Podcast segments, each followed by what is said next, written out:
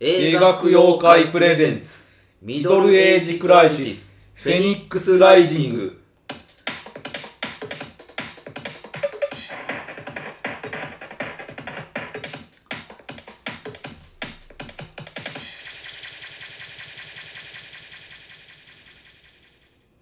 はい、えーいつか島寿司の出前を取りたいムーチョです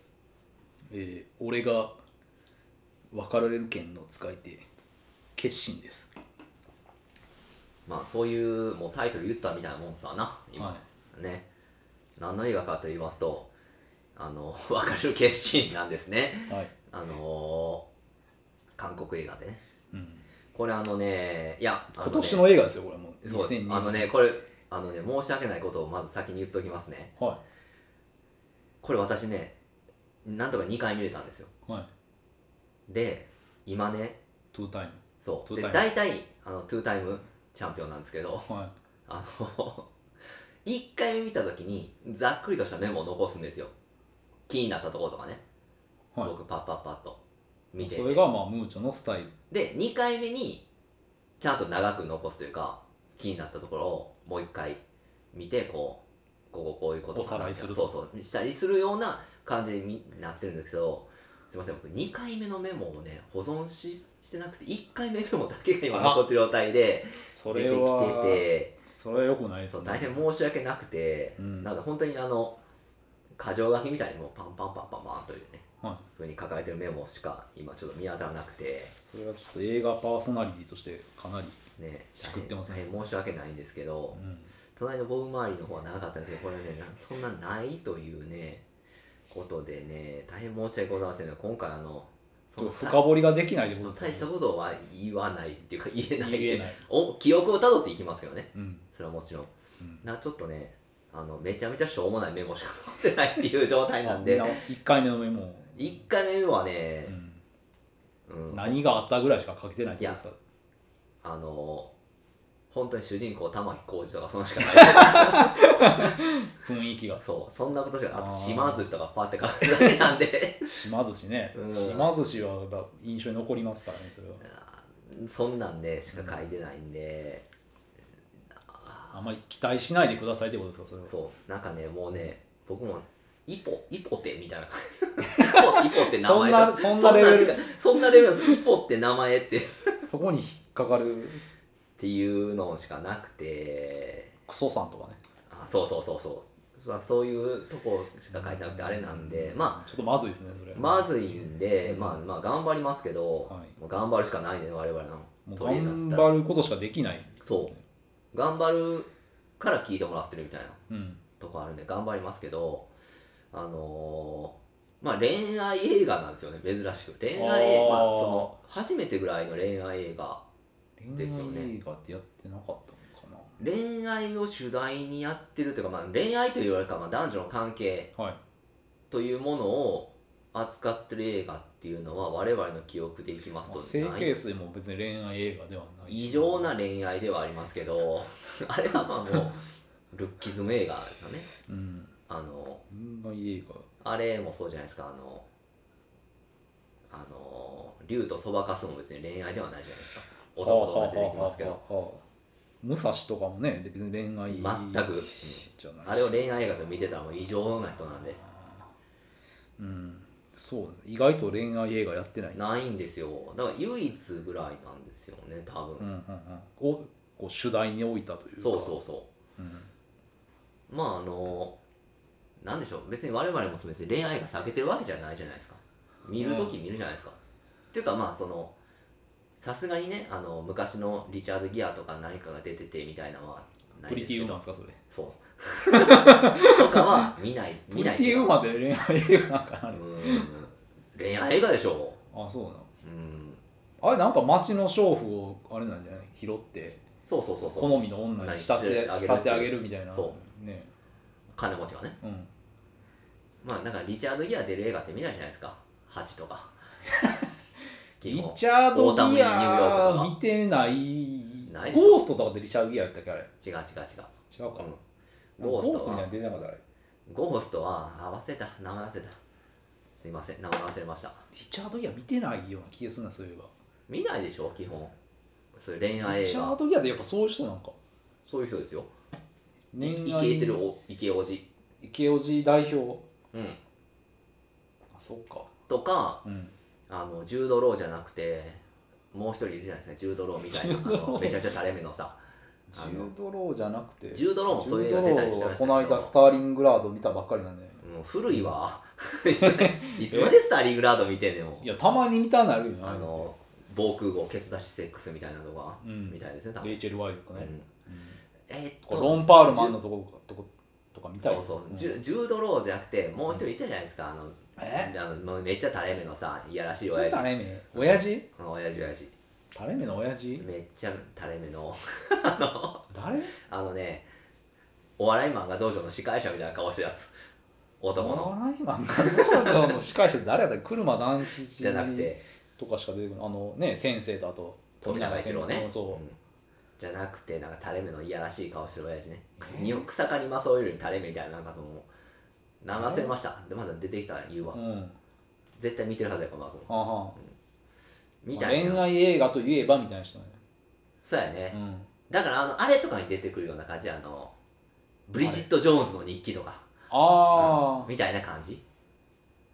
なんか彼女彼氏を振るためのあーための方法みたいな私が熊に切れたわけとかねはいはいはい、うん、とかいうのを見ないんじゃないですか何やったっけクリスティーナの好きなことはなんかそういう映画かと思ったら意外とそういう映画全然違ううよあれはあれは全然違いますよあれはあのあれマイク・ジャッジかなんかちゃうんかな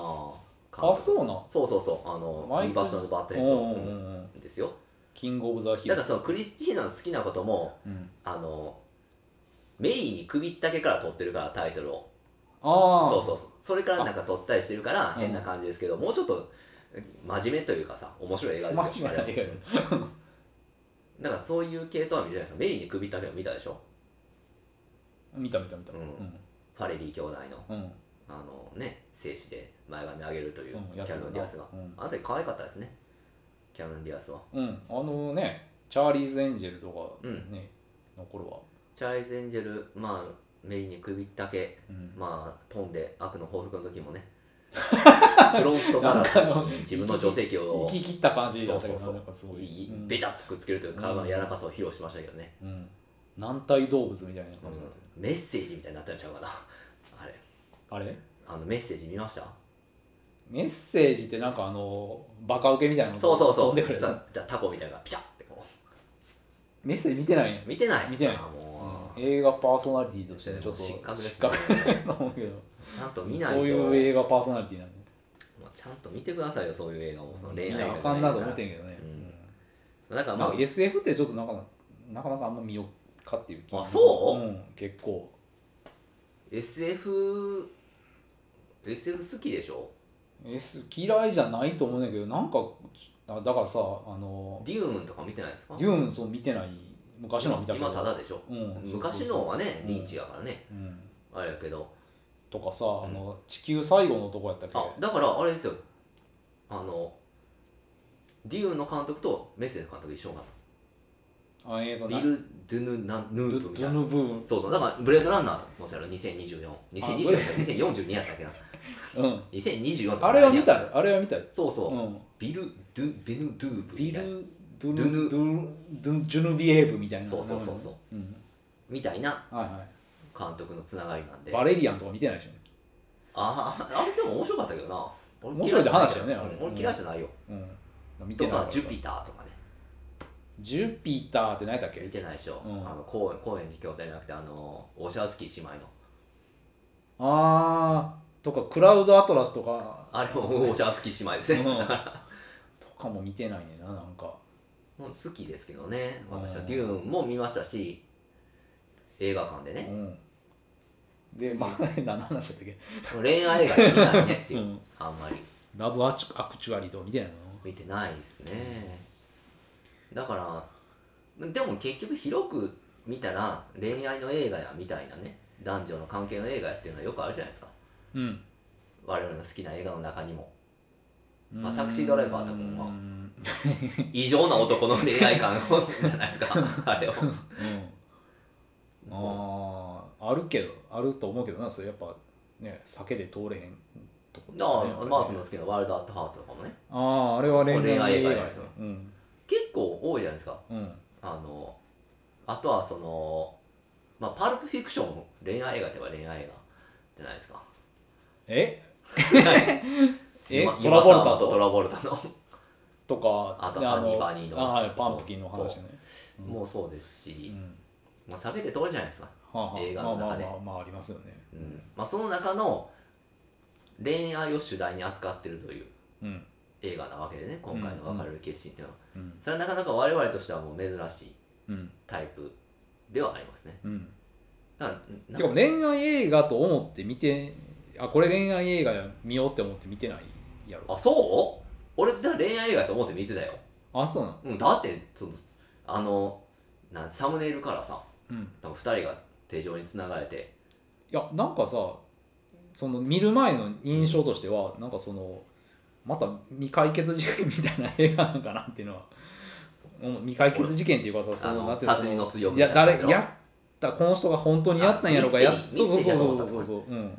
うん、の映画と思って俺はもうどう考えてても恋愛のだってパク・チャヌクやからさパクチャノクってやっぱそういうまあ前前の見たお嬢さんお嬢さんねあれめめちゃくちゃ見変よな映画でうと思ったらねあのーこううんこうまだ見れて ない、うん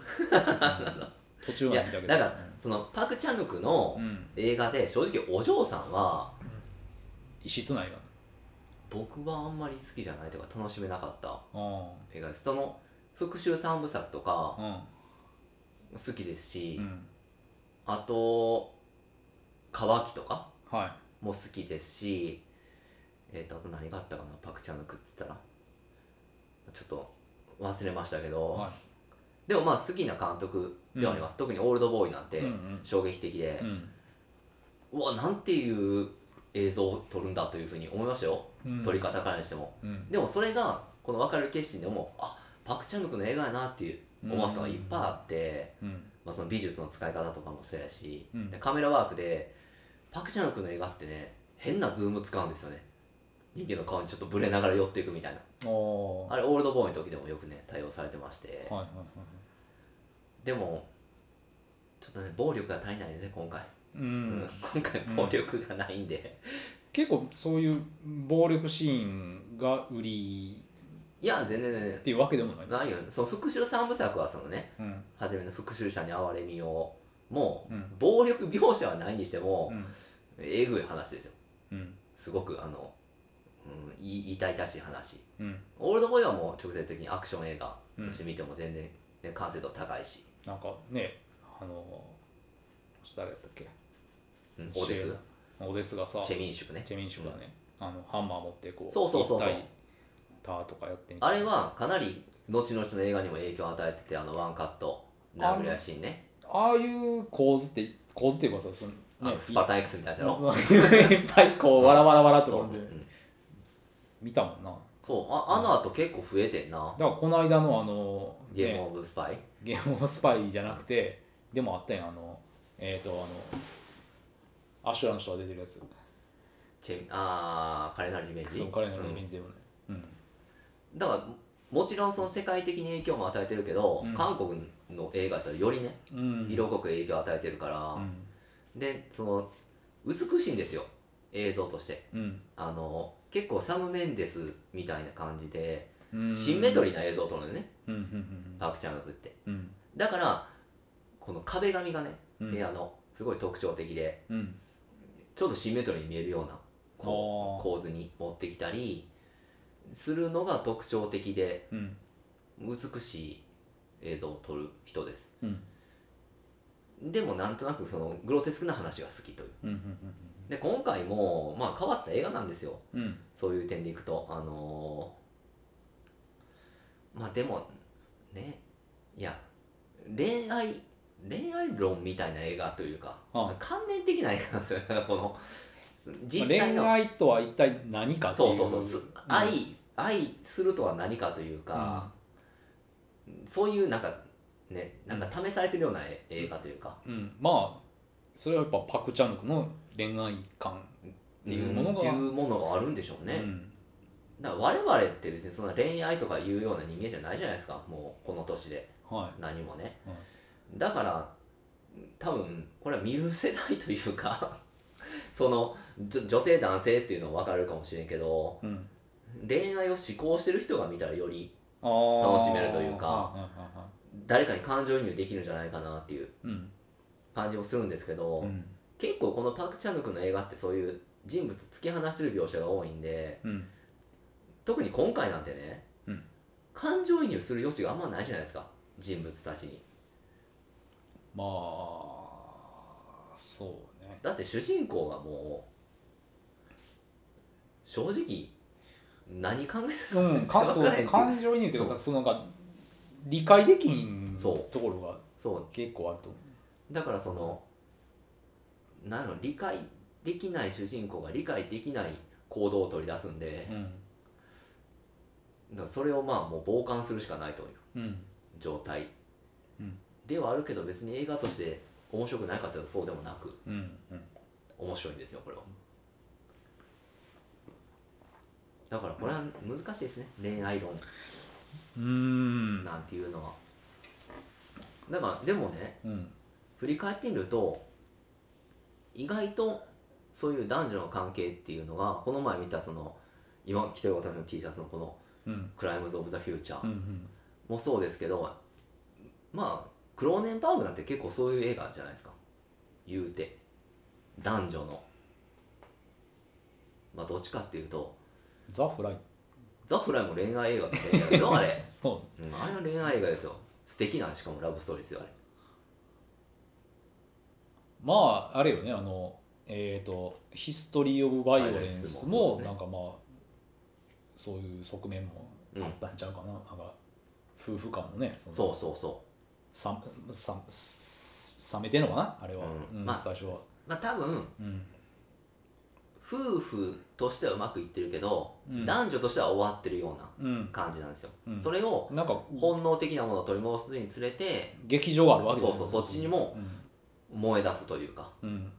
その淡々としたしゅしょうもないセックスじゃなくて、うん燃えるようなセックスをし始めるといううん、あのチアリーダーの格好してそねうなんかこうだから階段のとこで結局あれもクローネンバーグ的な解釈で、うん外的要因っていうのがまあ精神的にうんすごく作用するとうんあれはその何でしょう目に見えるような変容はしてへんけどやっぱり変化してるんですよね内側がそう機能がね、うんやっぱりうん、うんうんまあ、それを突き詰めていってる人なんでああ結局はやってることずっとね、はまあ、コズモポリスはちょっと違うかもしれんけどい、うん、まあ、あれは、まあ、原作ありきやし、うんまあでも、いい映画でしょ、クライムズ・オブ・ザ・フューチャーは。まあ、見てないからあれだけど、もう笑える、めっちゃ笑える。あ結構笑いんねやもう、もうもう俺はもう笑いをこれ眺めてましたよ。へで、しえかも、クローネンバーグで初めてぐらい、もうファンサービスがすごいというか、うんうんもう、クローネンバーグ映画見てた人に対してのこの、なんでしょう、感謝状みたいな映画ですよね。ああまああれかなこういうことしてほしいなっていうのを結構やってくれるってこと、うんもうね、笑わすんですよ。 うーんま あいい映画よねいい映うん、笑えるっていうのどういう、どういうことっていう、あの、ことがいっぱいあります。あ毛に取られるってこうん、あ笑うもう普通に笑うあんなん見たらとはあ、はあはあ、まあ一つあんまネタバレにならない範囲でうん言いますと、まあ、ビゴモーテンセンがねうん主役で、彼がなんかその進化促進病みたいな感じで、まあ、変な臓器が体にできてしまうといううん病なんですね奇病やそうでまあその世界っていうのがもう人間が痛みを克服してて痛覚を感じないんですよねうん痛みを感じないとでもう、えーとそういう感染症もですね克服してますのでみんなが手洗わへんなってもう不潔な世界になってるんですね逆に、うんそういうもう何もそういう免疫力が上がってんのかなんか常にハエが飛んでる音してるんですよブワンブワンブワンってうん臭いんやみんなそううんうでその中でビゴ盲点線はその臓器ができるといううん病気なんでなんか咀嚼が難しいんですよそれが邪魔してんのかなんかこう食べて嚥下するのが難しいとはあはあそのためにブレックファースターというですねあの朝ごはんを手助けしてくれるマシンに座って食べるんですようんそれがどう考えても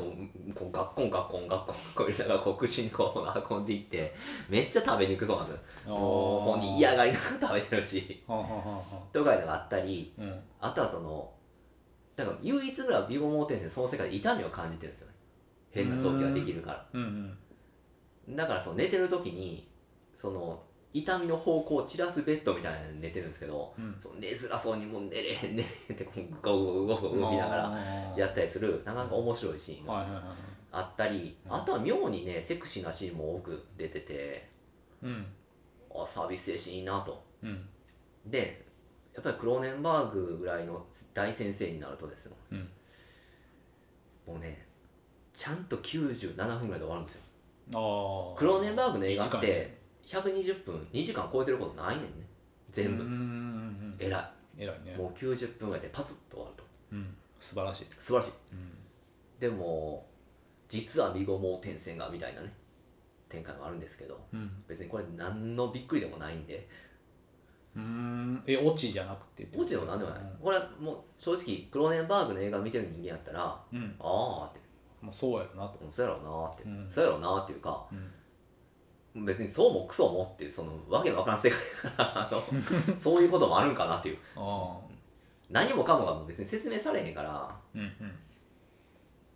まあそういうクローネンバーグ先生は昔から例えば日本今のプラスチックの問題とかあるじゃないですかマイクロプラスチックのそうそうう、んはじゃあ人間が進化するでしょうとそのうち、うん新しい臓器ができてプラスチックが消化できるような臓器できるでしょうと、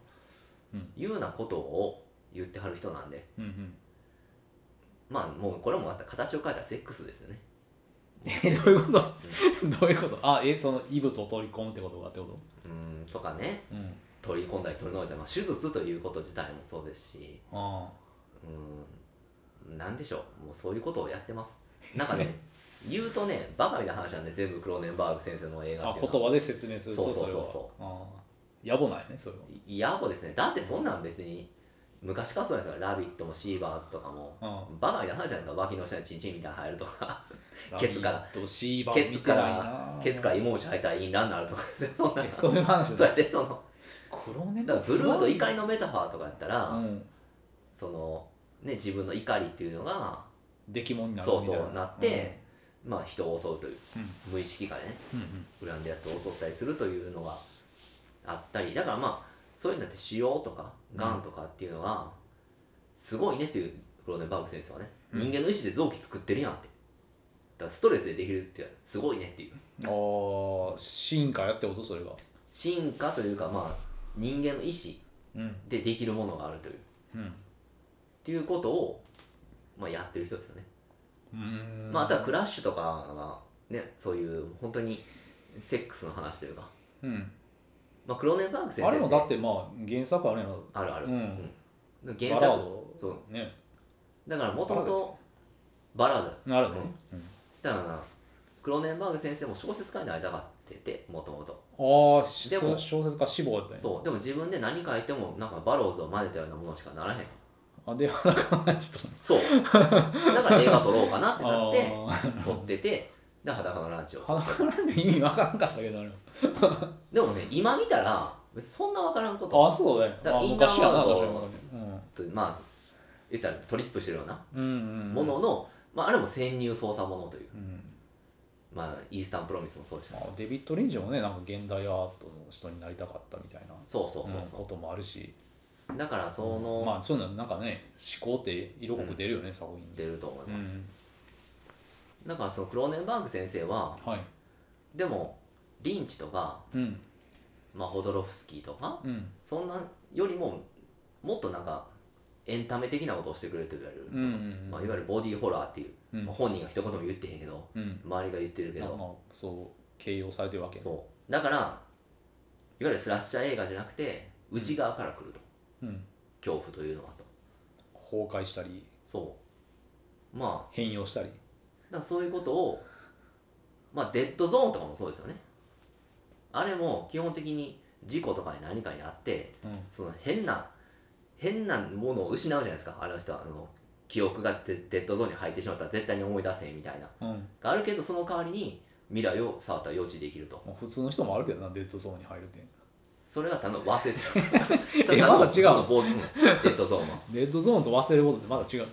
あれのは忘却の彼方いでやあれは本当にね良かったですよデッドゾーンはうんくあの栗沢ウォーケンねうんかっこよかったなマクベインで有名なマクベイン俳優ねマクベインもうそうですし、まあビデオドロームあも良かったですしあれもどんどん変容していく話ですねあうんイグジステンスも良かったじゃないですかよかったあかれな10ドローでしょうね、うんうん、あれ良まかあったムなーチョほどそんなにあの傾倒してないからうんクローネンバーグでまあイースタンプロミスにうんもそうですしイースタンプロミスはねもうかっこいいだけの映画じゃないですかうんでクローネンバーグ先生ってめっちゃバイクと車が好きなんでねあ異あ常なことシンパシー持てるなそ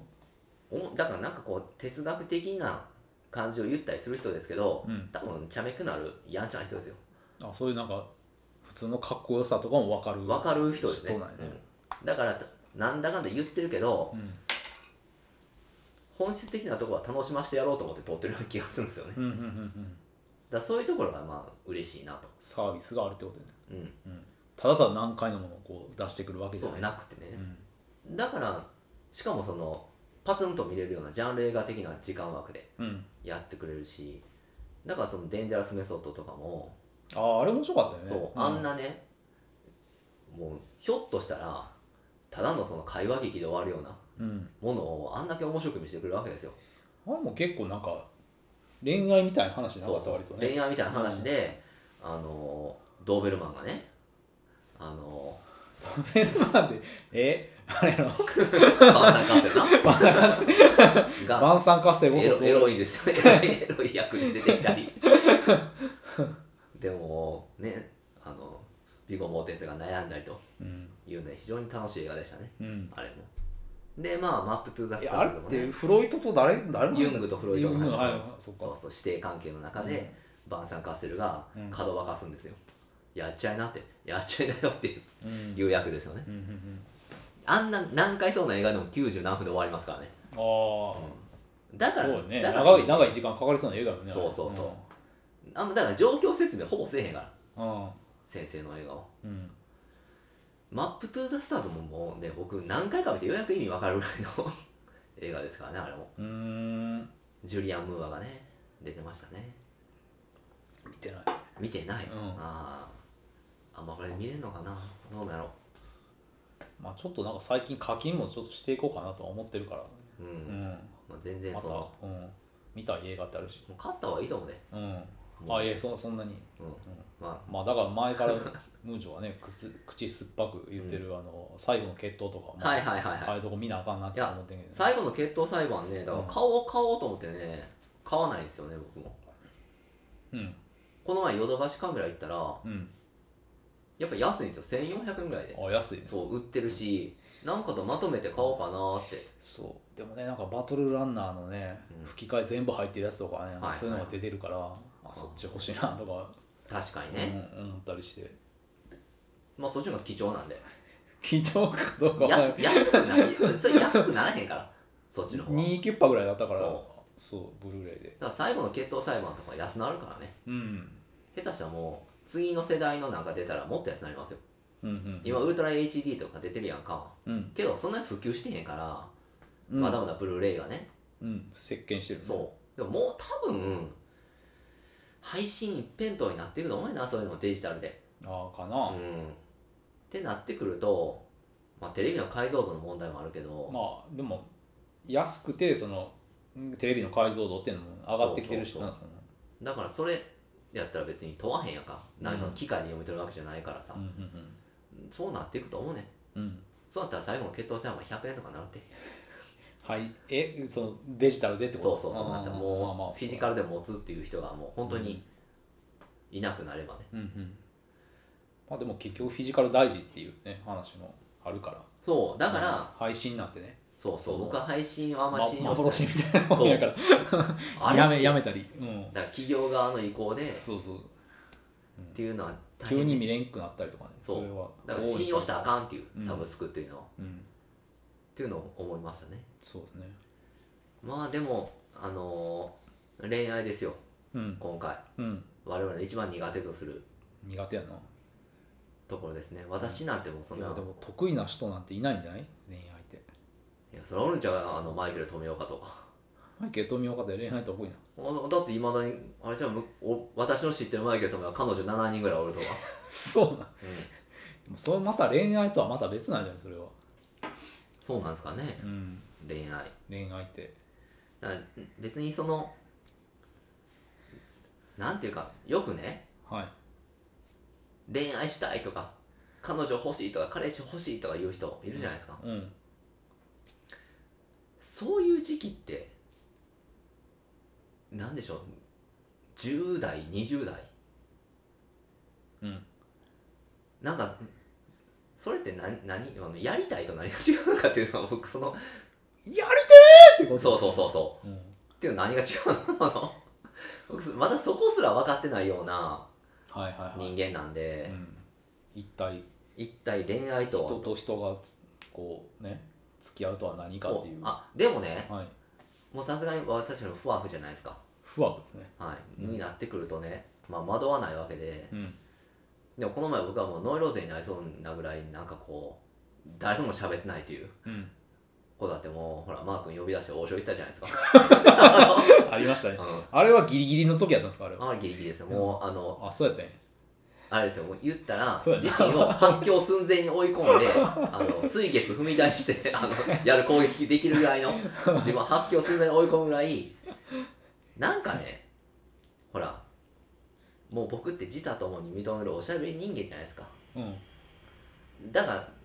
こうやってしゃべることで僕っていうのはその自分の考えだったりその整理したりする部分がいあやってまあでも生理って一番いいのはそうらしいからね、うんそなんのかこ人にしうゃべるアアウトプットうんとかっていうのとかやっぱ誰かと価値観を共有したいっていううん気はあるんですよね、うんだからこそこのポッドキャストやってる可能性もうんあるなと思うんでまあじゃなかったらやらんよなそうそうそうそうだから貴重なねそ休う日使ってるなんかその相手が欲しいとかその場所が欲しいとかっのはていうふうに思ったりしていうんあの時マー君にそのバーとかうんそういうとこ探せみたいなうん感じになったじゃないですかうんだらーみたいなねう、ん、でもねやっぱりね僕のその人間的なものとそのお店の人と長くするのはやっぱできないですよねなかなかすごないんで難なしいうんこれは僕のこれはあのーなんつう予想というか推理といいますかうん、自己分析自己分析どうなできますのとはい絶対にマー君よりも僕の方が社交性あると思うんですよあるよ、そう、うん絶対にね、うん、けど自分という個性個個ですよ個、うん個を保つ能力としては全然マークの方があんねんだからそれがあるから社会社交性がない可能性もあんねんけどだからそのバーとかに行くじゃないですかはいそういうバーとかに行って僕は自分をいわゆる素直な自分でいられないんですよねわかりますいやでも行ったら演じるところはあるそうだからうん僕はこうやって今こうやってマー君と喋ってるようなうん、何も演じてない自分で話したいんですよあ痛いのねそうそう、うんだからそんな別に職場でもね結局何かを演じてるわけじゃないですか、うんそれをしんどいからそういう自分を解放できる場所まあ社会人ってそういうもんよねそううんうだから僕はバーとかお店に行っても、うん結局その何かを演じてる特にその、僕みたいな社会性の高い人間といい顔ますか顔を通すってこそうそれができないんですよねだからその場の空気を読むというか、とうん変に行動を読んでうんそその空気に合うような会話うんうんをする努力をするんで多分馴染みは馴染めると思うんですようんうんただそれが楽しいのかって言ったら楽しくないですよねだって自分じゃないから喋ってるのまあ自分やけどその演じてる自分になっちゃうしかてらる自分も自分なんじゃないそうでもうん、あ僕はこうやって普通に喋れるようなとこは欲しいというあでもそれってわがままじゃないですかなんでなんで僕みたいなあのあまあでをもねねわがままを通すのが強さっていうのはね、まあそれはそのだからキリストが一番強かったみたいなうん、あハンマのー裕次郎も言ってたじゃないですか自信ね地面パンチで止めたぜって言ってましたそうからね考えたらねあのちゃんってかなり強いなっていうのあのあのちゃんあのあのちゃあのゲロチュウやったっけんうん歌ってる子ですねうんなんでちゃんえなん で急にえあのちゃんってそんなにすごいのあのちゃんは顔を通してると思うああのちゃんになりたいと思うあああだからできればいやあのちゃんみたいなもんやでマークになって俺あのちゃんじゃないあのちゃんやでいやめっちゃ 曲げてるよ曲げまくってるいよや曲げ倒してるねだから、うんでもさそあののちゃんにいるためあのちゃんになりたいなそんな器用な人間じゃないからねマークもうんだからその多分行きつけのバーとかお店とかである程度自分出してるはずやんマー君って、いや自分そんなある程度いや店を選ぶそれはうん、そうやろそうやろ、ん自分に合う店を選んでるよ、そうそうやんうん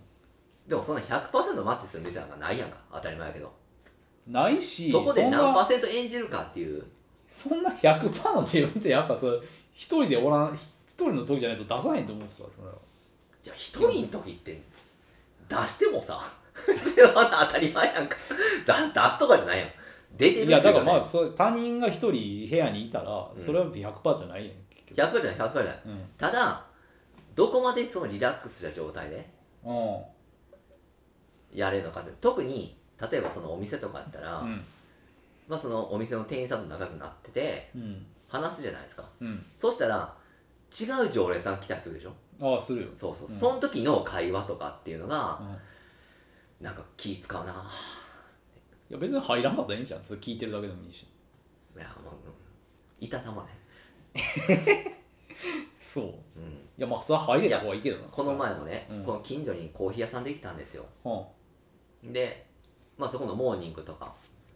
をね食べに行ったりしてて、うんまあ、子供も好きやから子供も一緒に行って、うんまあ、チーズサンドとか食べながらうんじゃあそこの店員とねあの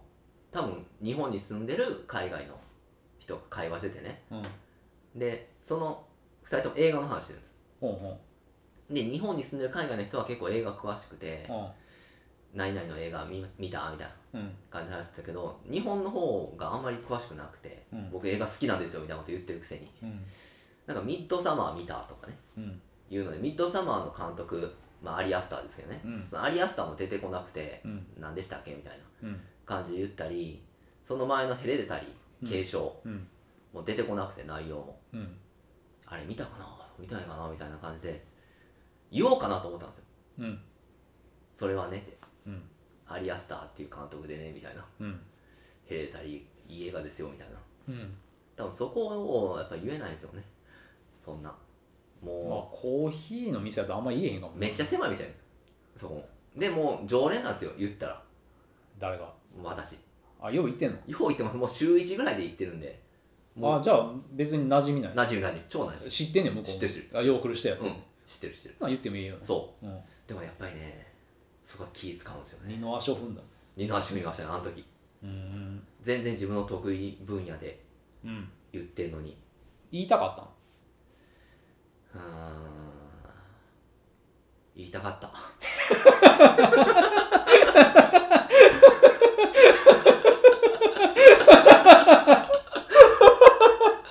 言えうんよ言いたかったうん言いたかった入りたくはあったんやそこに、会いたかった会いたかっえな何が言えあかんか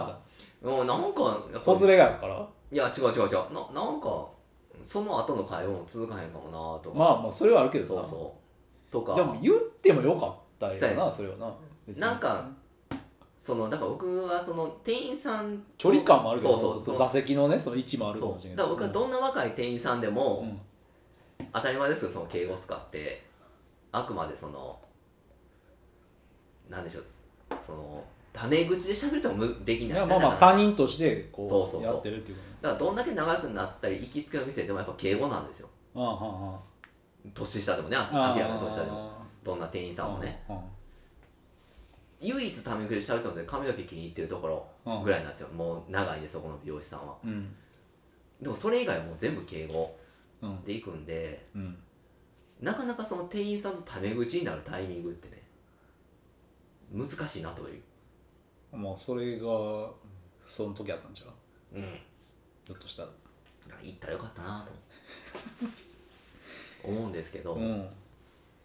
まあでもだから僕はどそれだから続きを考えるってことはやっぱし失敗したらっていうこと、うんそれってなんか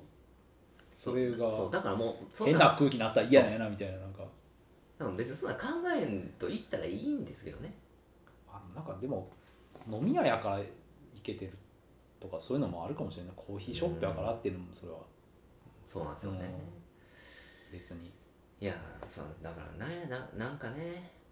まあでももまうあ、そこのさその話がなんか盛り上がってたら入りづらいけど、うん盛り上がってなかったら、うんああそれ知ってますよみたいな、うんで行ってもいいかなとは思だうけかどねらだなんからか最個初人なん的かな、そうググってなんかね、うんやってましたけど2人うん、なんかそこ、うん、ちょっと気がついてないんやったらまあ、入ってもいいかなとは思う、うんそういう時ってなんか、うんねだからそういうのにずけずけ入っていきたい気持ちもあるんですけまどあ、ずけずけっていうほどじゃないけどねでもなんかもまあ夜行ってる店うやからなそうでもちょっとねもうええかなっていううんお店になんか期待するのだかあらー僕みたいな人間はうんそんななんか店員さんと仲良くなるとかうんそこに自分の居場所を見つけるっていうのはなんかあんまり向いてないんだなってうんいうふうに分かったんで、うんやめますその活動、うん活動してたんうん、や、もうその自分の行きつけの店作るのやめますはあはあはあ私はもうあいだからいです職場自宅以外のそうそうそう第三の第三の場所を作るのはやめます、選択の、はいもう諦めましたきっぱり早いんじでももういいですきっぱゃんいりいんきっぱりいや欲しくないってことは分かったってことそれは別にうん欲しいけど向いてない、うんこのそうその100%自分を出せる場所っていうのはねここしかないんでもポッドキャストだけ頑張ります、第三ここはは第い三の、、もうこのここだけですああなるほどねもうここでそそれでじゃあもう満足ってこといや全然全然だってさ結局そんなもんここで喋ってるのってその何そんな昔の話ばっかりしたりさうん見た映画の話しかできないわけじゃないですかうんだからそのこの前ねうんどうでもいい話全員してますけどう、んまあ、でもこの恋愛の話なんで一応なんか、うんうんなんかこの前言ったじゃないですかそのバチェラーを見なあかんっていう言いませんでしたっけうん覚えてない、覚えてないうん、あのもう一個ねあのああやってる方でうそっちの依頼でそのうんバチェラーを見なあかんっていうんうんのがあった時に、うんあんなもんね、うんもうどうでもいい話じゃないですか、もう言ったら、うんうんであの誰がその好きやとか嫌いやとかっていうものを、まあ、言ったらリアリティショーはいを見なあかんくて、うん見なあかんっていうか、見てって言われて、うんえー、そのテーマとして喋るからってことよねそうそうそう。で、まあ見てたんですよ。うん、はでも、こんなんて結局誰かその女性であったり、まあ、男性でもいいんですけど、その、いいいいやって面白いみたいな。いああツッコあミれそうそう見たなそうそうそうみたいなうんツッコミあって面白いようなコンテンツを、うんもう一人で見てる苦痛うんっていうのがもうすごくてうん靴だかやらろなそうだからその時にそういうどうでもいい話できる相手っていうのはマー君じゃ無理やんかバチェマラー君とーバチェラーの話でもしゃあないやから絶対見いひんし絶対見いひんの分かってるからだからそういう何くだらんことを共有できる人がああいればいいんだなっていううんうんことなんでなんかもう友達ですね友達うん見つけなあかんなとそういううんっていうことはまあ痛感してますんでああはいはいはいそれは別にそんなバーで見つからんでしょうんまあまあ選択肢として一つあるかもしれんけどなそこでっていうのはなんかもうねマッチングアプリとかやったらいいんですよ多分一番早い手っ取り早いんですよああだからまあ趣味の欄に何々そう何そう々そっうてそうういっいのを書ぱいいてっていうの趣味で会うようなうんだってマッチングアプリって別にそんなあれでしょ友達見つけてもいいんでしょうん全然そうだからセックスだけが目的なわけじゃないからそんなんセックス目的にしてるアプリなんかないでしょ今えそうなもうのそんなもん今もっと Tinder とかそうなんじゃもっなとい純粋でしょ Tinder か Tinder ってあれやろあのピュッピュってスワイプとかするやつそうそうそうこれこれいいこれあかんとかそうなのうんうんもう多分もうちょい上品なものになってると思いますよいやなってるっていうかいろいろあるっていうことだと思うんですそれあは Tinder Tinder だじゃ Tinder もあるしなんかそのペアーズとかもあるしはいなんはいかはいまあ いろいろああのるよけくどあの YouTube のセミナーやつ他知らんけどあんまりなんかちゃんとやらなあかんなと思いましたねうんそういうことだからだからツイッター今 X で X ねであさえ X で思い出したあなたの先般ですよもうえ何が全然いいね押さないでしょもういいねってどうなっていいね押さへんのあんだけ2件しかいいね入らへんような 我々の宣伝ツイートをいいねって押した方がいいのあ当たり前やんアルゴリズム的にさうん、なんかちょっと目立つとこに行くらしいねんからいいね多い方があそうなんそうそういやそれ知らんかそっうただからフォロー外のなんかツイートみたいなのあるやんかうんそこに出やすくなるからさあそういうもんなんそうやであれはその見られてる数とかいいねとかリツイートまあリポストっていうんかないやだからその意味が分かってなかったからほんまこう最近押さへんからしたさらあしたられええん一か件しかないなと思ったらもう自分しか押してへんとか、あの誰やったかなもう一人のあの いつも押してくまあれる、まあ押してくださってるそう方いう方がいるんで、押してへんやんけと思ってあ押した方がいいいんやうんいや言うてやそれやったらさいやいやそんなんもう常識やからあえそうなん A 級先輩も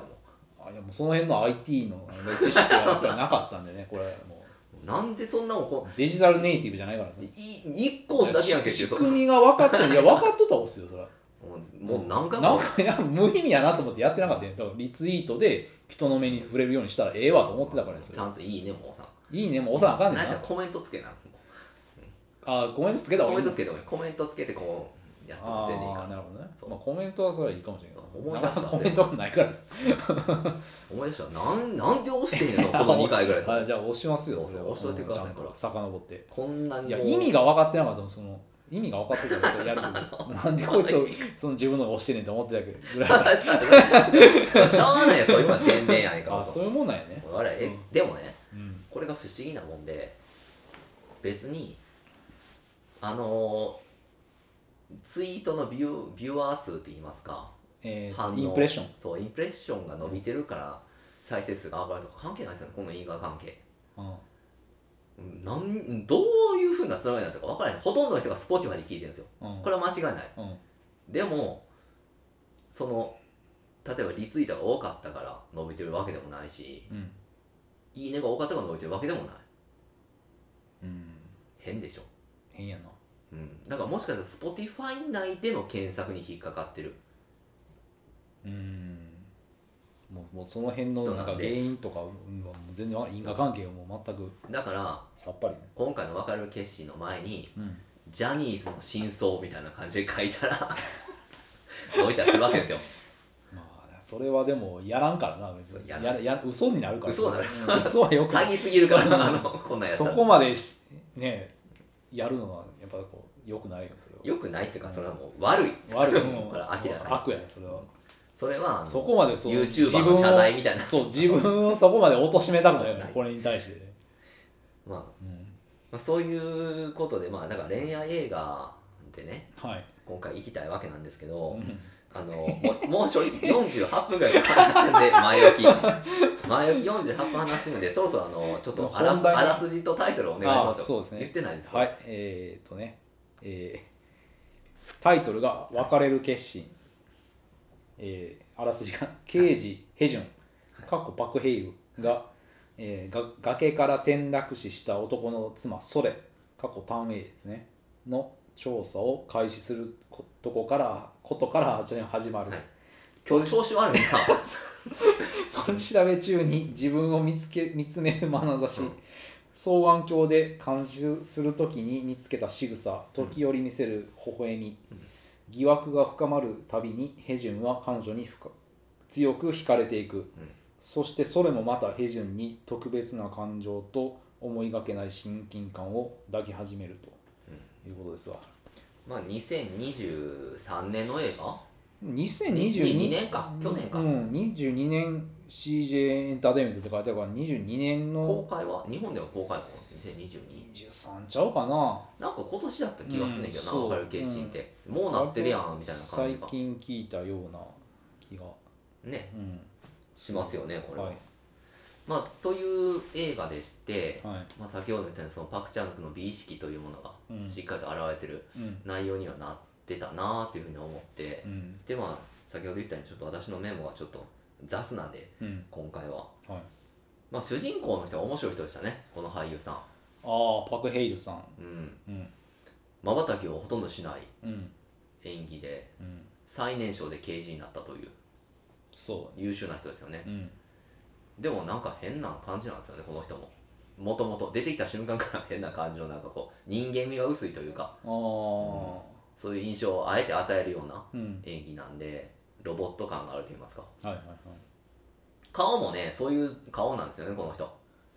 うん、なだんからかさっき玉置浩玉置浩二みたい二って言ったけど、 うんまばたきの人誰かに似てる感じしたよねこの人、なんか、まあ決してスーパー男前ではないうんですけど、イ・ビョンホンみたいな感じではないじゃよねないですただああなんか真面目そうなっていうか生真面目そうなうんうん難しそうな人やなとうん、いうイメージはありますねなんか神経質そうなというかそうそん、割とまあそうねまあ大体でも得てしてこういう男が恋に落ちるとみたいなあなんでしょうねあ、うん、結構なんか真こ面目うなマニュアルとかを大事にする人間っていうかなやっぱ真面目な男ほどみたいなうん、うんやっぱ遊んでなかった人ほどみたいなのあるじゃないですかはいはい、はい、往年にねうん、そうなるなっていうのがおかしあくるなっんちゃでうみたいな、そうん、うそちょのっと点恋愛とかそういうことに関してはまあやっぱりね恋愛っていうのはなんか言ってるじゃないですかロジロジカルな感じじゃないという、うんあの赤木さんが赤木あの「エヴァンゲリオン」の律子さん赤木さんって言われたの分から赤へ木んさん赤木さんが言ってたじゃないですうんか赤木律子があの恋愛はロジカルじゃないみあたれいなまあこと親子丼された人でしょだってそうそうそう親子そ丼ぶりにう親子丼されましたよ、うんあの一つ目の人にうん最終的最終的 にね人一つ目になっちゃったサイクロプスになった人にうん親子丼されてましたよエヴァに乗れんの人ねそううんシンジ、エヴァに乗れない人ですけどうん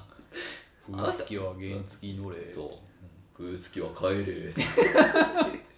ていう人にそう一緒に親子丼されてましたけど、はいあれなんで親子丼されたのな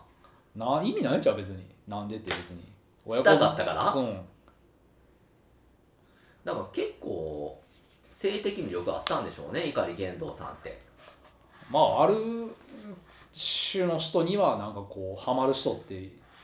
るじゃないですか、そういうのでもちょっとね立場を利用してみたいなのあるような気がしていねやまあまあ完全にね、うんよくはないっすけどねああいうのってそ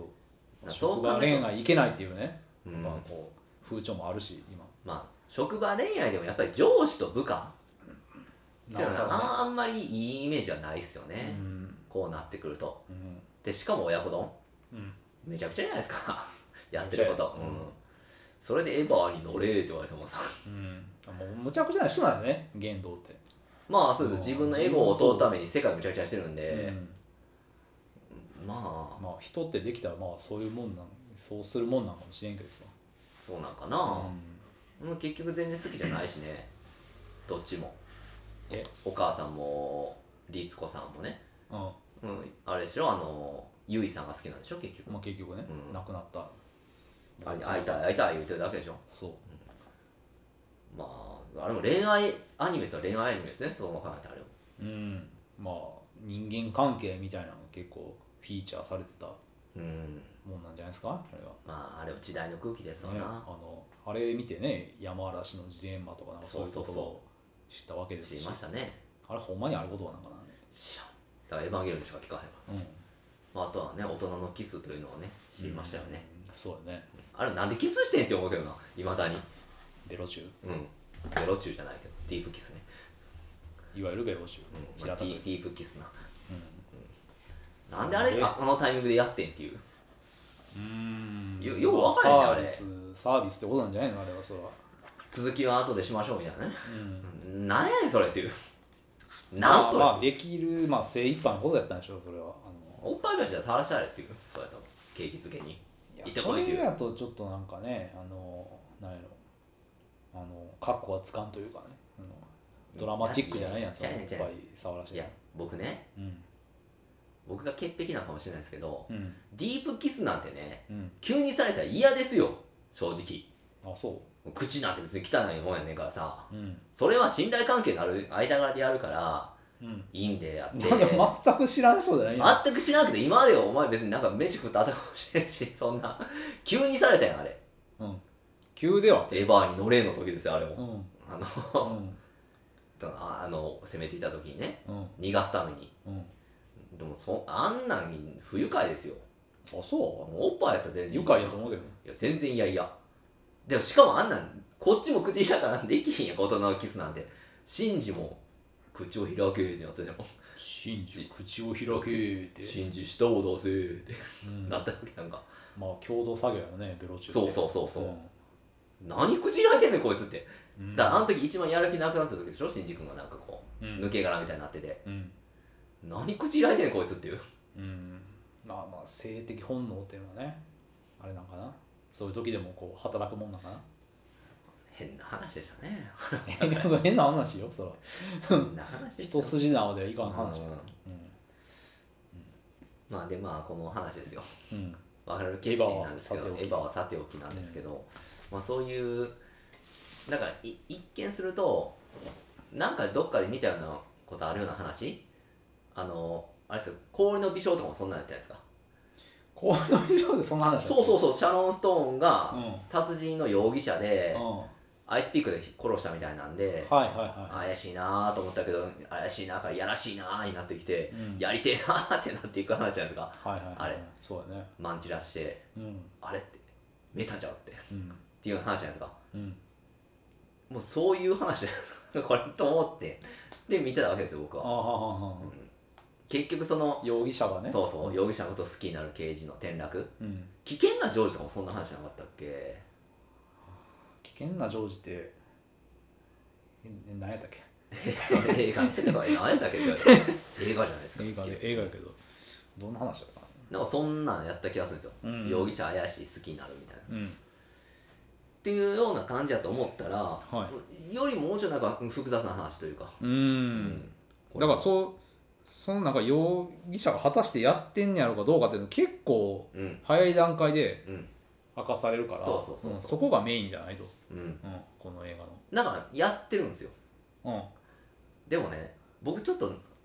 そういうミステリーのがあまりなくてうん、はいなんかよう分からなくなったんですよ見てたう そうやね、そうえ、ん、なんかあまあ種明かしされても、そうううんん、なんかこうね釈然とせえんというか、そうんまあ、まあそれはまあそうなのかなと、うんだからななんやったんやろうけどっていう、うん、だなんかそういうからその理論が絶対なんかっていうのをそうちょっとだから思ってしすまごうい疑わしいというかさ、うんこの映画内でもなんか明らかにあんまされへんやんかそういう、いろんなその状況証そう拠そうみたいなのを集めたらこのねうん、えっ、とヘジュンヘジュンさんさねんの推理はそうやと、そううんになってきてるけど、かなりアクロバティックなことをしてるようんそうな、そ山登り山登ってうんでドンみたいな、ねでうきんできるかなっていう感じはしうんて、ちょっとそのアリバイとかのあの話もうん、なんやろな無理あるんちゃうかなっていううん、気はするけど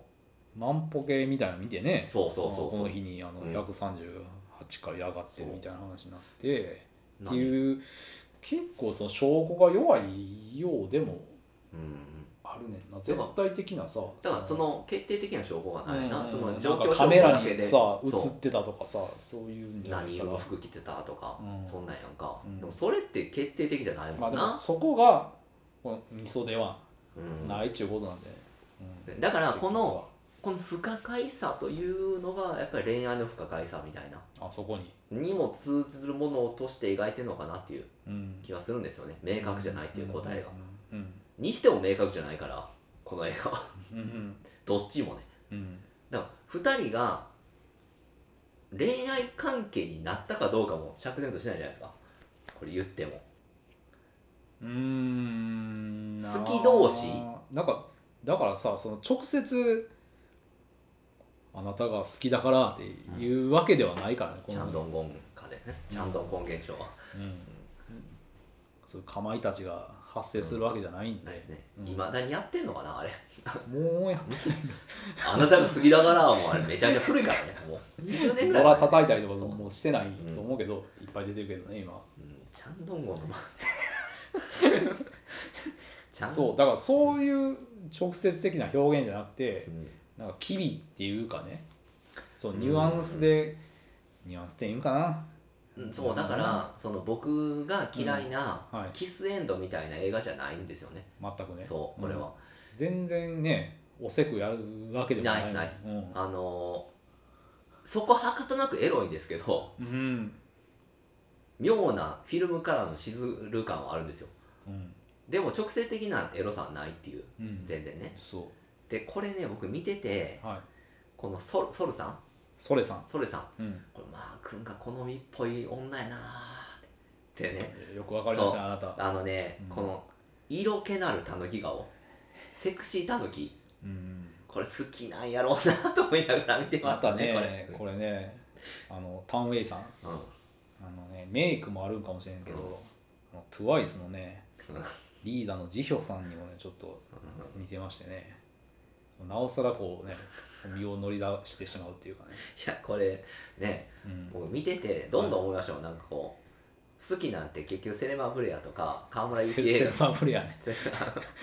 河村ゆきそんなにそんなにな なそんなに取れたて好き好きって言ってないけどセクシータヌ キ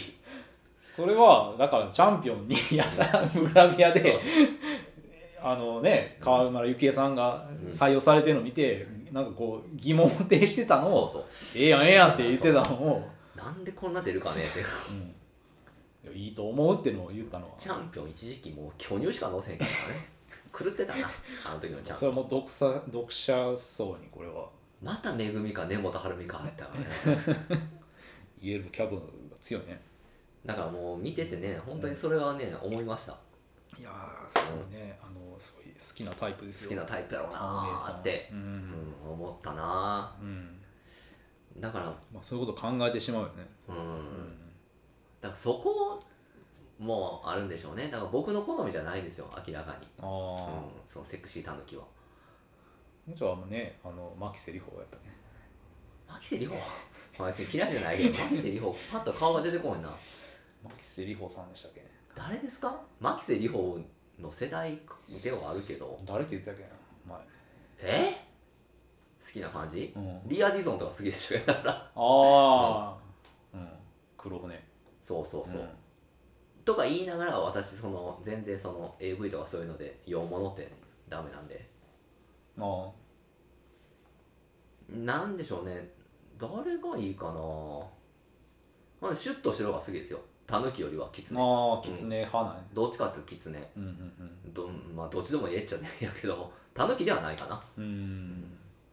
垂れ目派ではな垂いれ目派ではないああでるすほどねねうんうん誰誰が好きとか言ったっけそんな言ったことあったっけなあのー、あれは好きでしたよ金八先生出た時のあのー、あれ誰やったっけえあのあー、あれれ性エグザイルのヒロさんと結婚したと知らんよ誰と結婚したんだあのー、あれあれ絶対知ってるあの安住とかやった映画でうんうんうんだから性同一性障害のそうそうででやりがあったうん金八先生で誰やったっけ名前綾瀬はるかじゃなくて、上原ちゃうちゃうそれちゃう上原孝子ってスピードの人うん、上田や、うんうん、は上田や、あはあはあうん、とか好きでしょなるほどねうん、別にそんな「やりてー!」みたいなのじゃないけどな、ああそそこまでいいかねうん、全然全然ほのかな恋心やったわうん恋心もないよ別に 別うにんなんとなく強いて言えばっていううーん世界なんであでもあのーワールドスピードシリーズとかのうんあのドムの妹役で出たジョーダン・ブリュースターとか好きでしょあジェシカ・ルマは好きでしたねああうんと言ってもうん、洋物とかで一切僕受け付けないんですけどあそうですかそうなんですよねもう変な変なうん難しいねこうなんか難しいうん紹介しづらいなうんなかなかね、まあでもこのソレさんはかなりマークの好みに近いなとうん、でなんかまあソレさんが不思議な人なんですよね、うん、一筋縄でいかんうん、人なんでうん、何なんですかねこの人複雑不思議とか複雑な複雑ですね、うんだからね中国から来てるんですよねそうそうそう、ううん密入国みたいな感じでそうそ韓国に来て、ううんなんかすごいね過酷なうん人生なんですよねこの人はうん、まあだからって許されることではないけどまあ許す許さんではないと別にいいと思うけどなええ、人殺しても、うん、まあ、殺されるだってさ、うんそのそのい一殺されたさうん相手ももうクズばっかりやんクズうん超クズうんまあ DV 野郎とか、うんそんなんなんで、うんこのさやクソさん死んだ、うん滑落死したうん木戸さんもさ、うん、めちゃくちゃひどいことしてるひやどんいことしてるよ。 DV やうしん挙句の果てにさあのユダみたいなことするよしてるね、夜勤をね。そう夜勤じゃない。 あのね夜夜勤はやってない。まあ夜勤に近いけど近いようん、もはやね、それは。うん。そう。クソさんでねクソさんで、ね、し殺された気どうすんのね。自分の持ち物にね、なんかそう執着心がすごい強くて。 KD KDS ね KDS 起動するのそうそう KDS KDS 入れ KDS てて財布とかね、うんそういうのにそんな人おんのかねいるんじゃう、やっぱり何でもかんでも名前入れるっていう、うまあ、ん、昔ファミコンのカセットに名前書いてた人も ねそれは盗まれ るのそ普通に盗まれるの嫌やかあらそれれはあれ ねそれはグレーになるからなあの裏に書いてるのはそうそうん油性で書いてあるそうそうそ消しうた感じそれはもう横行してたからその仮パクとかがねまたそういうの次元えとは違うけどグレーやからねうんもうね窃盗ですからね仮パクは、うん、うん、まあでも、まあ、殺されるに足る人間ではうんあ、る全然だからさそれそれさんそう引き寄せんのかなそれさんがそういう人間を引き寄せるというか、まあ、ソレさん個人も言ってた本人も言ってたように、あのーだから本当はうんヘジュンさんみたいなうん人が好きやけどうんそうはいかんはあはあと、うん、その密入国者であり、うんうんまあ、人殺してまあそうやねそう、うん母親殺してきてるっていうのもあるし、なんとかもうその韓国っていう国でうん根を張って生きていかなあかんわけじゃないですか、まあ強制相関ならにも、まうん、ただまあなかなか選んでられへんよねあそうなんかなりふり構ってられんという、そうそうそうそうそうまあなそれそれさんはさ、うんそのまあ KDS とかもそうやけどさうん好きやったわけなだから最初はいい木戸数もうんいい面はあったわけよその第第1回目のそのそのファあれあのファーストファーストファーストインプレッションコンコンタクトっていうか、うんそこではだから言ってた通り、うんあの言ってないあのなんで木戸数と結婚したいなっていう話で、はいはいあ言ってましたのね密入国のねうん船の中でもうクソまみれで、うんそうやな、うん、で到着しとて、 10日間かなかな、うん、そうクそソまうみれ戦で争みたいなのをねそううん、あの船のその下のところで病気になるよなうん、いや昔の奴で隷病気みなたいんなて死ぬよ、うん普通に、うん、食うや食まずひどいねよ、うん、で骸骨でガリガリになって、うんクソまみれでうん尿にまみれて、うん到着した私を、うんあの木戸さんはその子の木戸さんは匂いを嗅いで、うんちゃんと話してくれたと、うん言ってたな、ううんん、っていう面があったから、うんでその次のその2人目っていうのはちょっと分からんけど分からへんな、うんまあまあそれはやっぱりまあそれこそ本当に選んでられへんかったんかなっていううん、生活のため想像っていうとこやと思うけど、うん、うんまあやっぱ、まあ、完璧にだからそのソレさんもその看護師のスキルはあるけどある韓国語ハングルがそうう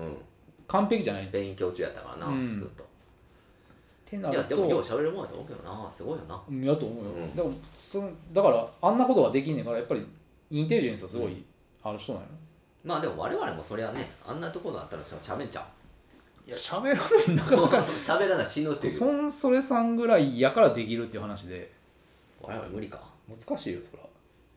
これでも主人公がうん目薬さしまくるじゃないですか、うんあれなんでなんドライアイってこともうっていうことしか分からへんまあ目がめっちゃ刺すんやさけどすがにね結構なんかこうアクセントにそうそうなり話のさこう場面転換したら目薬さしだするやんか、うんうんあなんなんやろね何を意話し味てんやがろうんと思ったけどそれは分からなかったそれは目が乾くっていう、まあ、またせえへんからだけどあの人あん なまかなりかねうんうんなんなんでしょうねあの演出うーんなんか意図があんのかなあれって不思議な演出でしたねうんそこはうん分からなかった聞こうと思ってたのそれなんなんでなんですかっ て、うんいや私わかもったもしかしたら2周目メモに何かあったかもしれないですけど目薬に関一して周目メモしかないんで、目薬さすしか書いてないですうん、まああとはうね、ん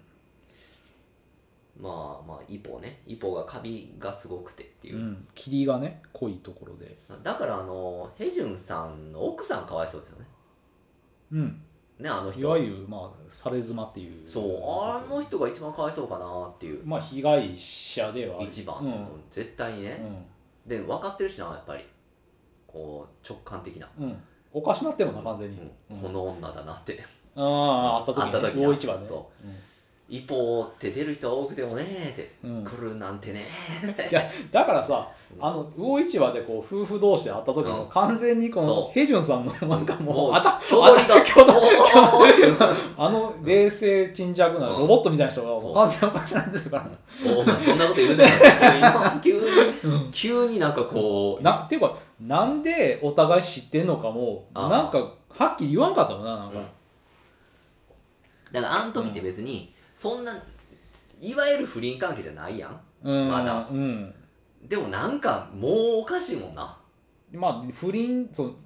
何をもって不倫とするかっていうの恋があ愛る感情持って不倫やって言われたらな、うんもう、そだれかはら不倫それはも関係うですけどか完全にもういかれちゃってるわけやからそれ行はかれたなうん挙取ったなうんめちゃくちゃな泳ぎまくったもんな目がうん、泳ぎ倒してたよ、うん、そりゃ女の直感じゃなくても分かるかもなわかるわあれはおかしいよだってで美人な人やん、うんいうん、言うてもそうそんそれなんてな、うやでも別にあの奥さんも美人な方人ですよん、いやいやと思うよそれは、ううんん別にたタイプは違うけどねう、うんなん、やからまあ疑われるのはまあそうかなっていうのは思うけど、あねえ、うん、やっぱり不倫はあかんという、まあまあそれ以前にあそこのこう夫婦同士でうん、会う以前になんかちょっとずつこうなんていうの、あのー主人公の、えー、平順さんうんがなんかまあセックスの時もなんかおかしくなってたりとうんか、予兆はあったよねまあ確かにねうんこの人の心ここにあらずというそうそうそう感じはあったんでしょうねうんそうで分かるもんなんやね、うんそういうのってあと、うんちょっと僕見てて分からなかったのが、うんなんかすっぽんが盗まれて、うんみたいなシーンあったじゃないですか、うんでまあ後々見つかるんですけど、うん噛まれていててみたいなのがありました、うんあれなんなんやったんですかあれはいやだからその前にだからそうえっ、とえっ、とヘジュンさんと奥さんとの間で、なんかその、えー男の中年のなんかはい、うつ病,、うつ病に効くのが酸っぱいみたいでそうそうそうの話の流れでまああったんやと思うななんでだスからッポンっそてこんな効果なんかみたいなんで、うんその男性のうつ病に効くんですみたいなううん、うん、誠 しやからほんまなかどうか分からん話をうんでなんでわざわざそのすっぽんの盗難シーンを入れたかっていうのちょっと分からん、それはあれあだって盗難あって、うんわざわざ現場検証に来てうん見つかったシーンまでね、うんちゃんと入れ差し込んでるからうんなんなんやろってすっぽんのあれってうーんなんよねなんなんでしょうまね、あコミカルなシーンではあったと思うけどお笑いシーうん思うけどなまあ、こうなんかこういい感じの部下がいたよまたあの BL 的な人やろ BL っていうのかなあれあのあ尊敬してたのによーっていうそのヘジュンさんを尊敬してたのにああ女にコロッといかれやがってみたいな、うん焼肉屋でうんいやいやの後の人いるやんあのあ一方に移ってからあはいはい はいまあ確かに、うんだからそう最初の人ってなんかすごいフェ,、フェードアウあれだって刺されへんかったト刺されて刺されたよなで死んだんかなあれってなんかそこってあわからんけれど熱血刑事みたいななそうそうそういわゆるバディものな島寿司って言ってたやつやねないね俺でも食ったことないのにってそうそんな先輩にせ尊敬しててさそうそうそうすごい平順さんのことで今までそんなうんごちそうをおごられたこともないのにみたいなね、俺には安焼肉だけやのにっていう そうそうそうっていうのをうんもう直接的に言うてましたわねうんこのダクトをどけてうん言うぐらいうんあんただけは違うと思ってたけどそうそうそう他のポリコどもと一緒やってて、腐り切ったね腐敗してきた警察組織の中でってうん、言ってたら結局女かっていうそやっぱあれは BL 的な萌え要素じゃないですかねうなんていうことなんかな 男前やったしねそうそうそう、んあのまあ、男前やったからまあ BA につながるかというのはでもちょっとあれがあれやけど島寿司って引っかかるっていうぐらいうん高級寿司なんだだから銀座久兵衛みたいなまあぐらいの話なんやな、んそうえ容疑者の出前に銀座久兵衛取ったんっていううん普通中尾とかやったのにってそうそうそう、っていうことでしょううねん、後半でなあのフランクフルトを出したりとか、はいはいはいうんえっ、とじゃあアメリカンドッグアメリカンドッグねうんうんまあ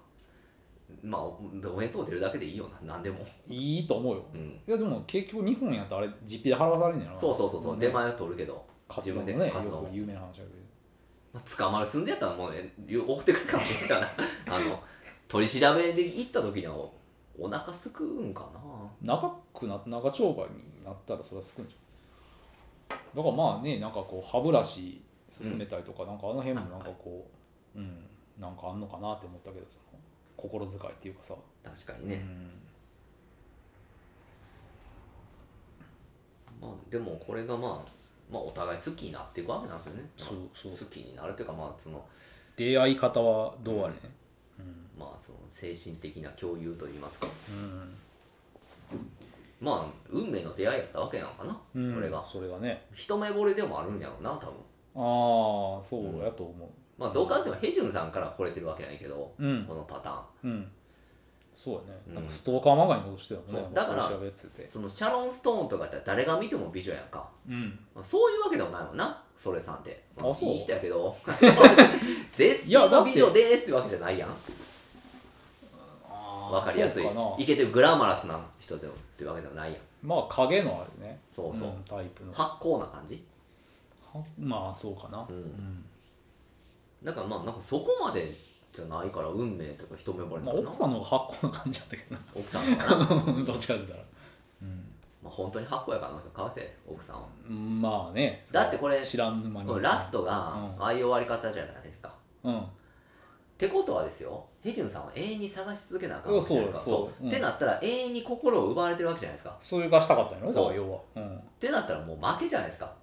ん、負けよ、うん、うんこうなったらね、うんか勝ちようがないよなそうだってそれそれ以上のそうってできんと思うからだからあれはねうん奥さんは無理ですよ、まあでも奥さんも見切りの早い人やったかあら、そううん、だからそうなる前にだからもうそのいいい主任っていうね、うんあの同じ原発で働いてそるうそううん、話題に上がってた人とザクロとねうんうんあのすっぽん持ってそもうこれからもうサバイブしていきますっていううん形でまあ出てっちゃったけど、奥さんできる人やしなうん別にそのだから旦那にそうなんかその依存しないよなそうそううんしてるわけじゃないから自立した人うん、うんですねどっちかとソレさんの方が依存体質やからねせざるをまあええんかったっていうのはあるけど、状況的になうんそ生きていくためにはううんだからさの最後とかでも本当になんていうかなんかすごいシーンですよねうん あれこの映画のそのすごいシーンやなと思う本当ラストのあの集約されてるそうとこなるとは思わんかったからな思わんかったうんろあんな方法もうあねるんだなっていう、うんだからねもうだからその前ちょで直前であのねあのヘジュンさんも奥さんから見下り班つけらそうそうそうつけられうて、んじゃあもうねもう付き合ったらええやんええやんとう思ん、って、そういけるって、ううんん、思ったらまあそうじゃない、だからまあそうなってもっていうのがやっぱあったんちゃうかな、だからうん、ヘジュンじゃあソレさんってじゃあ結局死んだの死んだよあれ要はでもでもその直接的な描写そこはないやん水が入ってきてたけど、うん掘った穴にうん掘った穴に寝ながら死ぬ満潮を待つっていううんすごい斬新な方法うんでもなんか薬持ってて持ってた持ってた、うん持ってたあなのなんかメタンフェタミンみたいなやつねうんからまあそれ死をんだ使のかなったんかなだからあれが4つあって、うんで他でも使ってんねんなんかそのあれな、うんあのああの殺しの時にやろうんそれ残しててうんまあ本当に死んだかどうかっていうのは直接に描かれてないからそうそうあくまでだからその永遠に描写のその流れでそあそうかなっていうだからふうに主人公と同じような、まあ、感情を持ちつつ終わるっていううんね観客がうん「それしい!」ってうんそれしいって言ってたよ、うん焦ってたよあれ、うんあれ一番嫌な焦りやけどなほんまにあの、うんもう分からんし暗なったらやばいねんってっていう、うんことをね応援も遠いやろしなそうあんなあれは嫌な終わり方でしたねうん絶望絶望エンドよねう、んうんもうもうヘジュンさんはもまあ一生それはね、心を奪われたままうそなんかうな、終わってしまうね、ういんやどうなってしまうかなっていうヘジュンさんこれからうんまあまあそれでもね、まあ、生きていくしかないと思うけど、まあそれはね、うん死ぬことはないやろうけどうん、まあいい映画でしたねうんすごい綺麗な終わり方、そうねう映像が美しいねまずうんそれして探してるとこもうんあのヘジュンさんがもうねもうととてつもない顔になって「それし!」ってうん言ってましたから、ね髪振り乱してねそうもうスーツのままびちょびちょで、うんまあ、っていう映画ですねそう ね、うん、まあぜひ見てほしいね、そうですね、うん何か言い残したことえーえーとねやばい押し込もうそれ早くあのこれはもう本当にねあもう漏見れてい見てもらうしかない、あーもう漏れるんいですかトイレ行っていやでもちょっと待ってくださいあちょちょちょちょちょちょちょああおおいしゃべっといて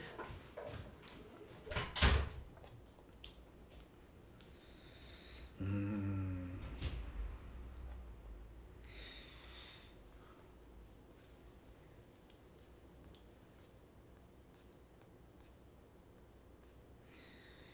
これはねもうぜひ見てほくださいとしか言いようはないですけどね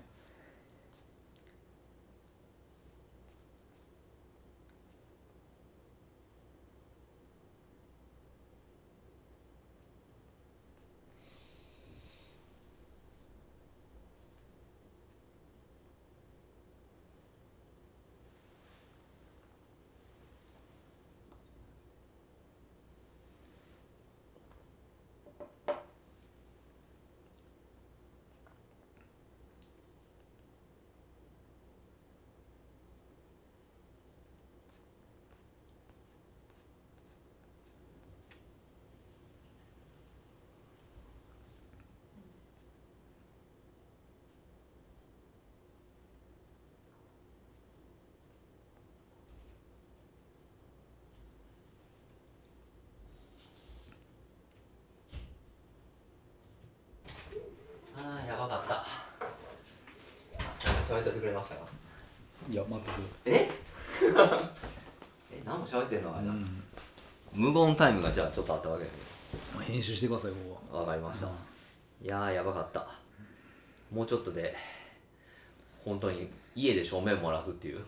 はうんわけのわからん現象が起きるところでしたねえー、っと何の話だっけ別れる決心かそう そもれはそうやうもうおしっこでなんか全部記憶が流れていってしまったんでうんまあでも家がと思いますんでうんあのお嬢さんは結構癖が強くてあのちょっとお嬢さんで弾いてる人も多いんですよねうんそうなんよそうなのでまあ別れる決心は結構それよりは見やすい映画見やすいか僕なもあの途中まで見て面白そうやったけどなあのいやお嬢さんがいやどっちかっていうとおお嬢嬢ささんがお嬢さ主人ん公がお嬢さんとそお嬢さんするところでうんだちょっとかやめちゃっらたけどコメディ止まっちゃってコメディタッチというか向こうの方がブラックユーモアというか、なんですよね、お嬢さんはうんだからなんか本物偽物みたいな話になるそうそうなんかまあそのまあ落とすみたいなその男をうまくいなんでしょうねその金持ちのとこに、うんその入り込むみたいな話うんなんですけど今回の別れの決心はもうちょいシリアスうんなんでこれこそミドルエイジクライシス映画っつってもいいでしょうねああそうよね主人公そとまあ奥さんのうん関係であるとまあか何歳なんかちょっと分からへんけど俺たちより若いやろううけど、んちょっと若いぐらいじゃんまあでも全然うんあれやもんなその30代後半ぐらいかな若くいてやももう前半ちゃう前半かうな、んあの感じうんだって最年少でなったって言ってたやんか刑事にあとね結構出てくる人がなんか誰かに似てたりするんで、うんあの途中で出てくるあの本佐野っていうね本さんのどの人やったっけあの中国町事件で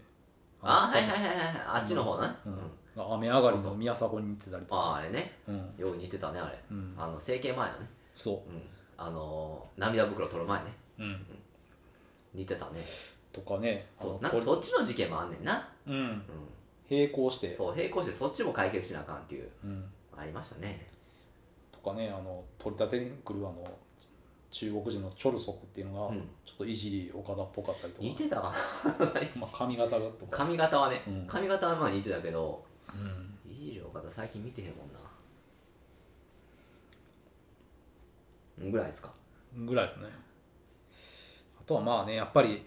タン・ウェイさんこの映画で多分初めて見たんですけど、ね、すごい魅力的な方で、うん、何出てんの他にこのターンウェイさんってググらへんかったよそんな好きなのにターンウェイさそんな好きまあまだあれかな好きになったばっかりやからさ、あまだ好きになりたて成り立てえっとじゃあ教えてあげましょはうまずターンウェイさんの年齢知らないでしょあなたいはい何歳だと思いますかまあ別に年齢なんてどうでもいいじゃないです か何歳だと思いますか、え田上さんはい30代ブブー43歳あらはい1979年生まれ10月7日ええもうほぼ一つ上ですうん我々の うんはいじゃあ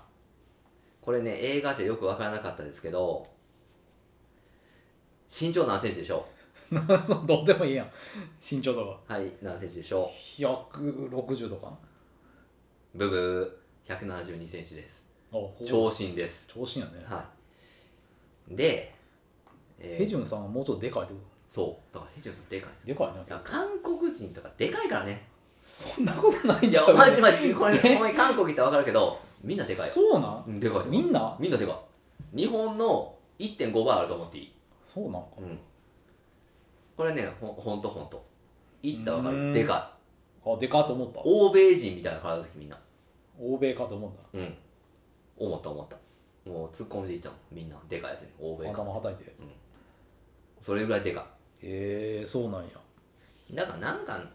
この人はモデルなんかなもともと多分うんうん、ミスワールド北京大会で5位5位、うん、うんアンリーのラストコーションラストコーションだったらないねなんかオーディションで約1万人の中から主演に選ばれる、へえ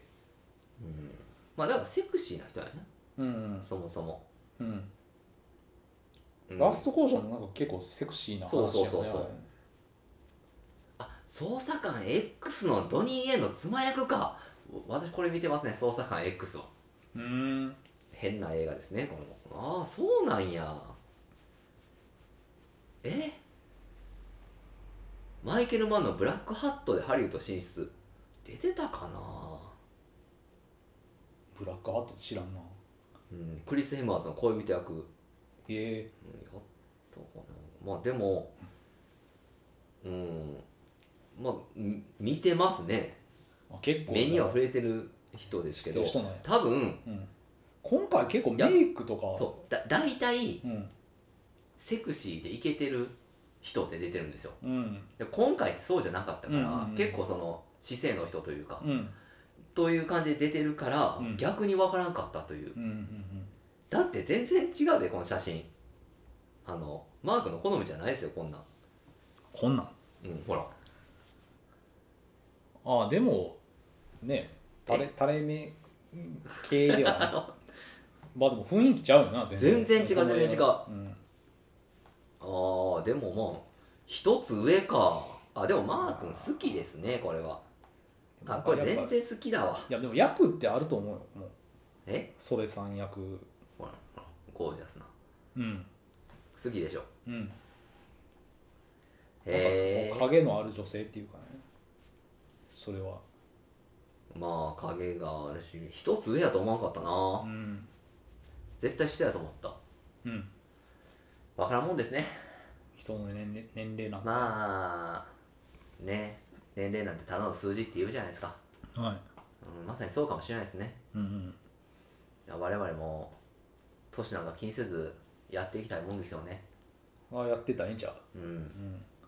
みんなもこれ聞いてるみんなもそうなんちゃうまあ Age is just a number といううんことですよね誰が言った外人外人外人が言ってた ものの知らん外人が言ってる知らん外人が言ってたよ、そっか、うん、そんなザザとかなんやろね誰誰が言ったのか知らんけどそんなそうじゃない誰かがその言ってましたけどで、うん多分年寄りがま言っあ、てるで聞しくょ、話よねなんかねそう、うんまずでも今の時代もほんまそうやもんな何歳とか分からんもんな誰が何歳とかうん昔はみんな年寄りっちゃ一律年寄りやったけどもう昔の人はまあ年寄りに見えるっていうのもあるもんな、あるようん、だから今の俺たち昔の30代ってそう日本でも全然ちゃうもんななんかうんうん昔太陽に声を昔の大学生みんな年寄りやったよな 段階の世代の時だな食い物悪かったよなまあでもファッションとかだと思うでそのファッションはでも巡るやんいやだって今とかさ結構マジで見たらギョッとするぐらいなんか昔の吉田栄作がやってるような格好とかあまああ、今まあそだうからリバイバル。 Y2K 的なとこもね、うんあるじゃないですかうん。ファッションは巡るけどうん見た目なんかそのアイロンパーマとか合ってるようなって巡らへんからねあ昔パのワーはね。昔の野球の選手みたいなあの感じは巡らんからだから全然菅原文太の年下の時でもなんかそのいや全然ね 今トラックやろうとか出てる時の世話全然年下やからね相川金のもね前だけにはそうね。まあやったらあ のボルサリーノ2とかもみんな年下ですよそれみんな年下よ田中邦ではそうやね。全員したようん。あん時に出てたんて全員そうやなほぼほぼしたよ。ほぼってことも全員下だったんちゃうかな、うあんといやでもさマドンナ的なの出てきてもさ あれあんのー仁義なきのさ、だからさ、山盛りでやってた金あ子の棒とかはいはいはいも、一つ下やったい同じ年下、もうそろそろ年下同じ年か年下ぐらい、やもうねあの貫禄で。いや上やったのかなもうさすがにあの奥さんも下手したら年下やもんいね。やその可能性はある青木さんをとしたの可能性あるねだからその安倍静江とかうん。我々が物心ついたおばさんやったじゃないですかけどもうトラックやったらもう全然若いですよ若い20代なんでうん。いやトラックやろうとかやっぱチョイスがいいよねマドンナの ねああ好きな女性えタイプうん。安倍静江。あの違います安倍静江じゃない です安倍静江はいいと思うけど夏目雅子そう夏目雅子好きですねああ、おしさんね。夏目雅子は好き、う。うんん、素直に好きと言えるうん。美しさですね秋竹城とか。秋竹城は綺麗なおっぱいしてま したねあのトラックロイド出してました綺け麗ど、なね、体してましたね。うんギャーってねなぜかブラごとハゲていくっていう美川 け美川憲一はあの剣の子出てましたね若い時のあれ、そうやトったラッっクロイドの,、うん、 あのバスガイドの役で出てましたよけねへえ。結構いろんな人出てんな。だからトラック野郎もねブルーレイとかのボックス出てんのかな一番星。出ても高いんやろな一番星と生まれ変わりってね、桃太郎のことよね。うんうん。もうそうですようん。生まれ変わりなんかな、まあ、そうやって2番星が相川金になるけど3番星があ のー、なはなはになるから、千代水ね。うん、なるんですけどねうん。まあぜひともねあれはもうなんでしょう定期的に見返したいんでああ、そうだね。元気出るんですよ、そう、元気もらえる元ね。気もあるうん。みんな死んだけどおーみんな死んだああ、そっか。全滅だって千葉真一も死んだやろうん。 全滅全滅でまあそうしゃあないよねいつに撮られた映画やねんって話だかえー、それはもう70年 ら前うんうんですけどもう50年ぐらい経っていやみんな死んでんなうんしゃあないよそんなしゃあないなそうだってわ若くしてみんな亡くなってるわけじ ゃないねんかあいらな順当にあまあなぜまさこはねあ36ーでまあ亡くなってるからあれやけど、けどそれ以外はもうみんなおの小野真由美やったっけおのまおのまゆみおのまゆみって小説家じゃん のえ小野ひゅおのようこいや小野陽子じゃなくておあののトンネルさんおかげです皆さんのおかげですってあーあの怖い顔してる人ね、うんああのの人出てたおよのおのおの何やったっけ出てたよおのな忘れたな小野真由美じゃなかったおのまゆみじゃないおのまゆみって言ったら小説家やったそううん、十二国旗とかの小野なんだっけな小野まあそれはもうトラック野郎 歴代トラック野郎歴代マドンナですね調べて出てくるんですよ、うんあの人生きてなかった生きてるよ、うんそれやったら若いもんあのあれですよ多分秋竹城もご存命じゃなかったっけいや最近亡くなったんじえそうやったゃんうんいや亡くなったと思うよそうやったっけ俺の記憶によると秋竹城がって思ってたもん、あそうやったっけうん、だからいつもね、うんあのあのあれケンコバがねうんインフルエンザでうなされた時の夢みたいなんでうんなんか秋竹城がうんネグリジェ姿に出てきてうんでなぜかケンコバがうんそれのおっぱい揉もうとしてうん「何やってんだお前」って言われるみたいなことを言ったのよく覚えててそういう幻覚を 見たそう幻覚を見るっていうっていうことを言ってて小野ゆみゆき小野みゆき小野かみゆきですまゆみじゃないなそうそうそうえーすごいトラック野郎歴代マドンナ大集合カレンダーっていうのを売ってたりする それは買わなあこかんれか買わなあかんな、うんあそうそうそうヤシラ家も出てんねんこれええそうやったんやそう懐かしいなうん原田美恵子なうん、夏江夏江雅子のやつはあんま面白くない話やねんけど一番初めにフグの毒抜くために地面に埋まってるっていうとこがありなんですよね何やってんのとかって聞いそうてそうだ から地地質学者でみたいなことう言ってん、たよそう そう僕はってだからねこ のね菅原文太では面白いよ面白いねコメディの最後めっちゃあんねんいや太宰はいいな太宰は泣かすなっていうのあの自然に寄ってくるっていうねもうエロ本返したら不潔だって俺らだっ ていうねビジュアルもかっこいいし面白いもんなおい形がおしゃ れガリガリやからいやだもともとモデルやもん。すごいもう多あー分出てるのシュッとしてんそのうそかうそなう。なんかあ あんな髪型にしてなんかそういう感じのねあ。ーしてるけどあのなあれもともとシュッとしてるん ですよ。いやモデル体型やもんなめちゃそくうちそゃう。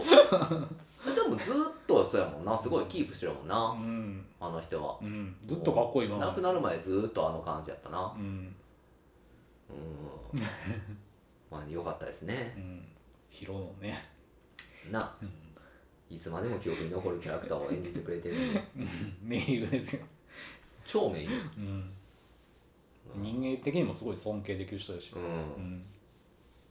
朝日空じゃけん。出てたけどねあの 言ってましたね、うんまあこうやってねどんどんどんどんみんなが亡くなっていくわけで、みんなうん、もしかしたら僕たちも死んだら天国でトラック野郎の新作が取れてる可能性もあるんで鈴木清純って来たいや亡くなりましたよ亡くも なちっろん、たっけうんだっけだからま ああのそういう希望を持てるんでいいんですけどね先に亡くなっていっていただくとまあ同じとこに行けたらいいですけどねそれは同じとこには行けへんよなうんけへん残念ながらうん減るまあ糞尿地獄でしょうね我々あーえらいことですな嫌やけどうんしゃあないだから菅原文太とかそりゃねそうやアーティストというかそのねいろんな人に感動を与えた人と一緒のとこ行くわけがないからね、うん我々がおこがましいおこがましい、だからその DVD とかだって今の別に同じ時代とっても一緒のとこいたわけじゃないから うん別世界だからねうんだからまあ新作撮っといてほしうんいやろうっていうふうになったらみんなうんほんまみんな亡くなったもんなすごいよなそういうのなんてそれはなんてデコトラしょうがないデコトラ時代が減ったからねうんそんな文化ないもんあるあるけどあんねんけどなんかその個人ドライバーが減ったってことようんうん企業ドラやイっバぱーりねみんなそそのアマゾンなりなんなりうん、うん大きいとこに佐川なりねそうですね、まあそういうことなんで別れる決心でしたはえー、まあいい映画なんでいうんまああんまり多分こなかのなか一遍見て飲み込める映画全然わからん変わってると結構そんなことはないと思うんで一遍見てちょっとねうんわしにはわからんアホじゃけっていうふうになっても、うん二度三度とね見る価値のある映画だと思うあると思うだ、うん、よくこう志願うでん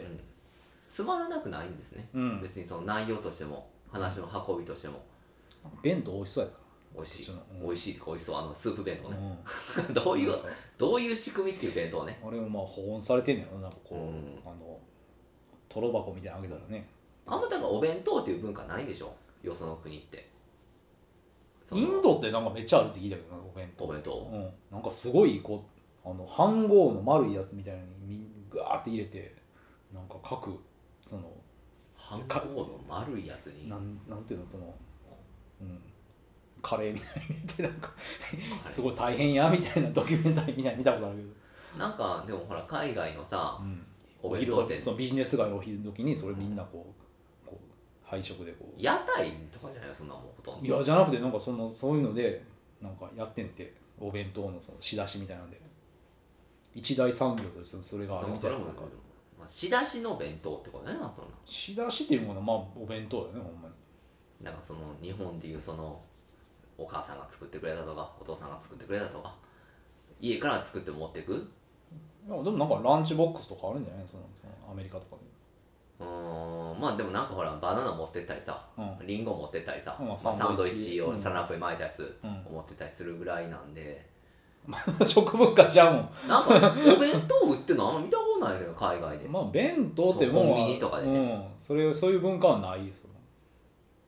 コンビニで弁当って全然買わなかったな買わへんよなああんなめっちゃ揚げ底やし、まあ揚げそうかどうかは分からへんけどうん、けどうん食わんな高いし食いたい弁当がないねんなだからああいう韓国弁当みたいなやつだらええけどなうん、ほんまになあんなスープもついててさうんいっぱいおかずのこう小分けにされててうん美味しそうやったなあれ美味しそうんうあの弁当は日本でも売ってほしいなうん、高さやけどうん、日本でやったら高いと思われてあ韓国でも高いんちゃまあ公務員やからそこそこいいのうん食いたいかなうん、う、まあ、ということも分かりましたね、はいまあ、韓国映画「恐るべし」というのがまた一つ、うんまあ、我々のポッドキャストよく韓国映画取り上げてますんでうん整形水から始まってますしそうだね、うん第1回整形数やったっけ第1回整形水う でからん始切まってっますても切れない、ね歌も良かったですねこの、ああよかったよかったあの切うんうん、最後よかったですね、うんこれデュエットのね、うんなんか昔のねなんかあの有楽町で会いましょうみたいな歌なんですけど、うんそうですよね割と曲調で言うとムード歌謡みたいな感じですね そうそうそううん、だからまあ鉄頭鉄尾一貫した美意識がある映画っていうのは見るべきとこあるなとうん思いますねやっぱパク・チャヌク監督うんさすがだなとうんいうふうに思いましたねこれはうんまあいわゆるその映画完成度の高さというものがうんやっぱ見てて心地いいね、またしてもねやられましたね、うんうん、なんか韓国にそうだから大鶴ギターはねちょっとこの爪中煎じて飲まなあかんなツルギターはねまああれはもう隣ボブ・マーリーはもう、まあ、一発目に撮った映画っていうのもあるんでねパクチャンクもしかしたらね一一発発目目ははもうももうう隣の棒回りの手がいたかもしれんけどグダグダやったかもしれんけどでもこれ何が分かる決心やったんですかいやなんかね奥さなんんとで殺したかっていうのでなんかあだからそうえー、えなんで来たかやったかなそういや違うなんでうそのなんか2番目の男とんうんあのソン・ソレさんがうんあの結婚する気になったんやみたいなのうをん主人公が聞かれて、いやある男と別れる決心をしたからみたいなああ話そういうセリフでは出てきたけど、はあうはん、あなんかそれ何だけの話なんかは分からへん、うんそれはそのタイトルで、どういうことやったのかなっていうふうにねうん今だからまあ、だからまあそソレさんがねうん最後取った行動うんが別れる決心でもあれは別れる決心ではないよねそのなんかずっとこう永遠になるっていうわけやからまああずそうずるいやり方やけどなあれずるくはないと思うだってださってそれだって命を懸けてるわけやからいやそのでも罪を償えよと いう罪は別に少ないんでいいんちゃう え何そのね えそのそれは殺殺されてもいいって人,、うん、人間の作った方やからそのままあそれあれか、神の方の方をそ考えてるうタイプ、うんうんいそやんなものは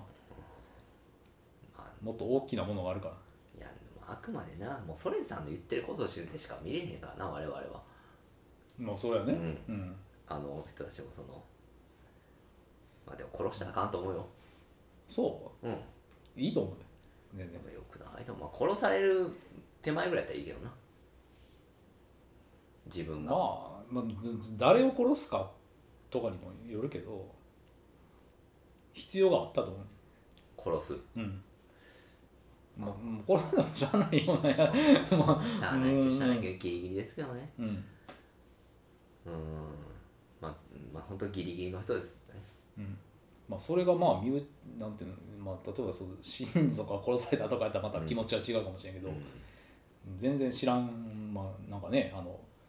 うん株式番組やってうん、うるん下品な親父が殺されても、うん、まあいいんかアナアナアナル好きじゃなくてアナリストですね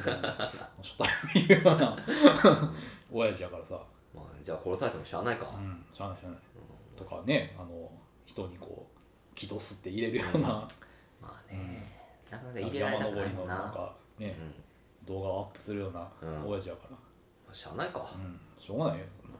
まあ、そういう殺人にあったらまあ許されるということで、うんまあ、そういう映画でございました、うん別れる決心ですねえー、まあ Amazon プライムでタダで見れますんでねうんこの機会にぜひとも見ていただきたいなプラとイム会員の方はねねうんぜひとも見ていただきたいとうんいうふうに思いますんでまあパクチャンドクの映画見てもねあの外れないんでうんこれを振り返ってみんな見ていただいてだってオールドボーイ見てない方はぜひともオールドボーイ見ていただいたらそうだねね今見ても面白いと思いますんでね復讐者に R2 をはなんかね、なかなか見れなくて、孫ンホさんですうね、ん、あれあもれがそう Amazon プライムでもなかったんでね親切なクムチャさんもクモジャさんあったかなどうやろうまあ見れるやつと見れへんやつはあるうん、まあまあぜひともご覧になってみてください、はい、韓国映画のこう美しさといいますか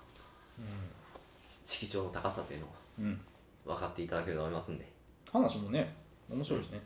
うん面白いなんか、うん不思議な余韻を残すうん映画ですねこれは本当にまあ、今一度ね人を愛するっていうことは一体何なんかっていううんのを考えていただいて、ああゆえにですねうん人は悲しみっていう、うんまあ、あの後多分ヘジュンさんも子供使って塔を建てようとするでしょうねピラミッドみたいな聖帝十字路かなみたいなね、うん、ああゆえにって言いますからそうなるかなそうなるでしょうね、うんお資産ってなるかななると思いますようもうんそれしか無理でしょうんあの人の癒やすためにはまあだってサウザーのおっさんもね自分で死んだみたいなもんじゃないですかやったっけあれだから最後にあれも一子相伝やからうんサウザーに殺されるんですよあ目隠しさせてーはいはいはいはい殺せっていなんうかさっき出したみたいな感じでそうそうそううんお前殺してどうすんねんと思うんですけどうんサウザーもうん手心というものがないんでねうんそれでまあそのねサウザーの帝王の剣はそういう慈悲の心いらんといううんことを教えようと思ったら、うん逆にすごいそういうのに執着する人になっちゃったっていううんサウザーはあれはまああれは師匠は悪いね我々めちゃくちゃ悪いおよ資産はねうん、まああのそういうことするんでねおっさんってエキセントリックなこと割とあのしのぎ高所のおっさんタコみたいなね、うんおっさんがいてねうん指鍛えまくって、うんあのついにしのぎ高所の指があの日本刀のような切れ味を持った時に、うん急におっさんが家を訪ねてくるんですようんしのぎ高所のボロアパートうんで何か分からず「まあ、どうぞ座ってください」って白の交渉が、あの接待したらおじさんがこう包み紙をポンと出したら、うん指が2本入ってるんですよおじさんのね、うん、死の指だったっていうけどうん気持ち悪いって思うんですよねそんなまあそれはまあ関係性があっての話だと思うからなであの間を浮かず戦いなさい感動してたよねだって篠井こう泣いてたよ、う間を浮かず戦いなさいっていうふうに白の交渉は言われて、んいい話になってたよね言われたけど、うん戦う相手がおらなくて、うんスペインの牛追いますの牛の視神経切ってたっていうと ころ言ってをましたね徳川のじっちゃんにうん見つけられて、うん戦う相手が欲しいっていうので、うん鬼が泣いたっていう言うてた言われてましたね、うんまあ、その後あのバキにあの軽くいなされて、うんうんあの雑魚街道をい行ってましたけど、うんバキらへんでねそう、うんジャックハンマーとやるというね、うん次どうなるのか絶対負けるやんっていう でももしかしたらうん分からんよ元部があんだけか株上がったりする世界だからうんここまで上げといてねジャックハンマーをうん急に視神経切られて負けるっていうまあジャックハンマーの話っぽいからななんかバキらへんはね、うんだから何度も何度も何度も言ってますけどうん今のバキを立て直すためには、うん葛城無毛を出さない限りはもう無理ですよあの変わった帽子キャップかぶったそう遊園地の主人公ですうね、んバキのライバルが出てくるという展開じゃないと無理ですよバキ以上の魅力的なキャラクターというかバキって魅力ないから基本的にバキと友情って魅力ないんで、もうだ出来上がってる人やもんねもうもはやもうん、なんかその正直バキも裕次郎も今戦う理由がないねんなううんそれに理由を与えてあげるっていうのがやっぱ葛城無毛の存在うんなんですよねまあ、そこがクロスするかどうかやいやーぜひともっていう,、いうふうに思うけどな無理なんかな、まあでもこういうことであんま言わん方がいいらしいなんでえ言ったら何だけどパパクったみたいな感じでそういうのが嫌やからああ、カツラギも出せっていう。そうそうそうそういやもうみんな言ってるやろうけどなこんなん言ってんの言ってるかもバケファンあんだけキャラ立ってるしあんだけ強いねんから、うんで人間的にいい人やね葛城無毛ってうんバキって途中から人間的にわけわからん人になるから昔いい人やったのにああねあの高校の先生ねあのブグローブあがあ、汚ボれクシングるやな、祭りの 時ね。そうそう、いい人やったろ。いいじゃんなあの時はすごい、うんあの邪険に扱われて前歯折られるから、うん高山に上がってちこょいっ。と汚れるじゃないってバンって、ね、じゃあねん、臭いんだよねって。祭りをはいはいうんそんなんをうん、見て、見かねたバキが上がってこいってうん、勝負しよう指導してやるっていうので、高山が世界で一番速い技知ってるかって。うん、左ジャブだっていうのでう、ん、当たる打前っ提たらね止まって見えたよって。うんうんでパッて捉えて、この悪い拳って言って、潰そうとしたところに先生がタオル投げちてょっ。とや、ま、待ってくれってそうねこいつはバカだけど俺の夢なんだってっていう泣かせるシーンうね、んであんたの初めのファイト前の使い道決まったねって先生の歯を直してやりなよっていううん、いいバカ話でいいめっちゃ話いいなんでめっすちゃめいいっちゃいい話めっちゃいいめっ話ちゃいいこういうのの積み重ねが大事だったのに途中がなくなるからだからやっぱりこう強くなりすぎるとやっぱ人間離れうんしちゃうってことになっそちゃううだからバキが一番好感度高かったって言えば幼年編とか、うんあの辺り強くなろうとしてる時うんでその後からってなんかもう舐めたスタイルで戦ったりするやんか ああ腹立つだけやんかあんななんかこうあくびしながら戦ったりさうんうんもうそうなったらよくないんですよねまあね、今ねなんか芝千春とやったりとかそうそいろいうろありますけど今今芝千春とあの芝千春のあ花の千春のあの方千春 の女の子でね、うん、なんか千春スタイルでやるって、そうなんかそのね不良と戦ったりする時よかったですけどねやっぱりああいろんな珍しい料理を連れてきてとかやっぱりその明沢恵美うんをおんぶしながらうん死んでるって、うんでもおまわりさん降ろしなさいうん時にもう少しだけこれいらしてくださいってもう少しだけって泣きながら言ったりするとこが良かったじゃないですか、まあねわけの人間味という人か、間味があったよねうん、しょうがないよでも一切なくなるからうん急に、うん、あの強くなりすぎて地下闘技トーナメント始まったらなくて なな舐めてるからなズールにやられたりするしうんあれ負けやからねうん何でも言ってるけどうんなんかやり直してるけどさうんなズールに負けたまありでも猪狩僕監が視シャイシャイシャイシャイってやったりやってたな、うん、でもあれあの時はまあでもまだありがとうい猪狩さんって言ってたからさ、うんうん、リスペクトがあってまあお母さんに似てる人にね、うん理由を思い出させてくれてっていう、うん忘れんなよっていう つい最近のことやろって思うけどバキも忙しいからやっぱり忙しいんかな、うんまあでその後にえーっと初めてでかいプロレスラー、えーズール猪狩漢字列海王うんですからね戦ってきたのがうんカードが悪いね接戦にならへんっていうほとんどまあ列海王に関してはいハンマーの血がどうのこうのっていうので勝ってるしうんうんカードが良くないねだから地下闘技トーナメントはやっぱオロチ克実が一番成長してる大会なんで克実がよく見えるというでも勝美、うん、克実もはやっ初ぱめりて花山とだしイスタスうんと、あとは列海をうんたたってるんでうんカードがいいうんで、まあまあ克実がどんどんその人間的な成長するやんうん初め舐めたや つやんうん 逆言ってんなそうどんどんどんどんでそもの、まダメージ食らって今右腕ブラックジャックって言われてるような人間になりましたからね最終的にあの死刑周辺とかって、死刑周辺とかでもねうん、あの急に加藤のにちょっと学ばなあかんみたいなうん、ことになったりねまあそれは凶悪犯を相手にするからそれはそうんでもお父さんに立ち直れない美意識が大事やっていうあ戦ーいにはっていううんので目覚めたりね、うんまあ、ドイルとの交流があったりとうんいろんなことがあってね、うんまあ、腕ぐちゃぐちゃになったり食べられたり、うんままあ、いろんな成長がありますよ克実は だから克実が本当にピンチな時に無門が助けに来るという展開でいいじゃないですかあー弟やで血を分けたえそうなんそれであそうなんやほんまの弟やでうーんあ風邪もそうなんやだからドッポはサーカスであなんのかラライオンうにんお父さんとお母さんが食べられたんやったっけどね違う違う違うお父さんが食べられてお父さんが食うん、でそれを見たそれをこう手なずけ取ったうん子供を見たあの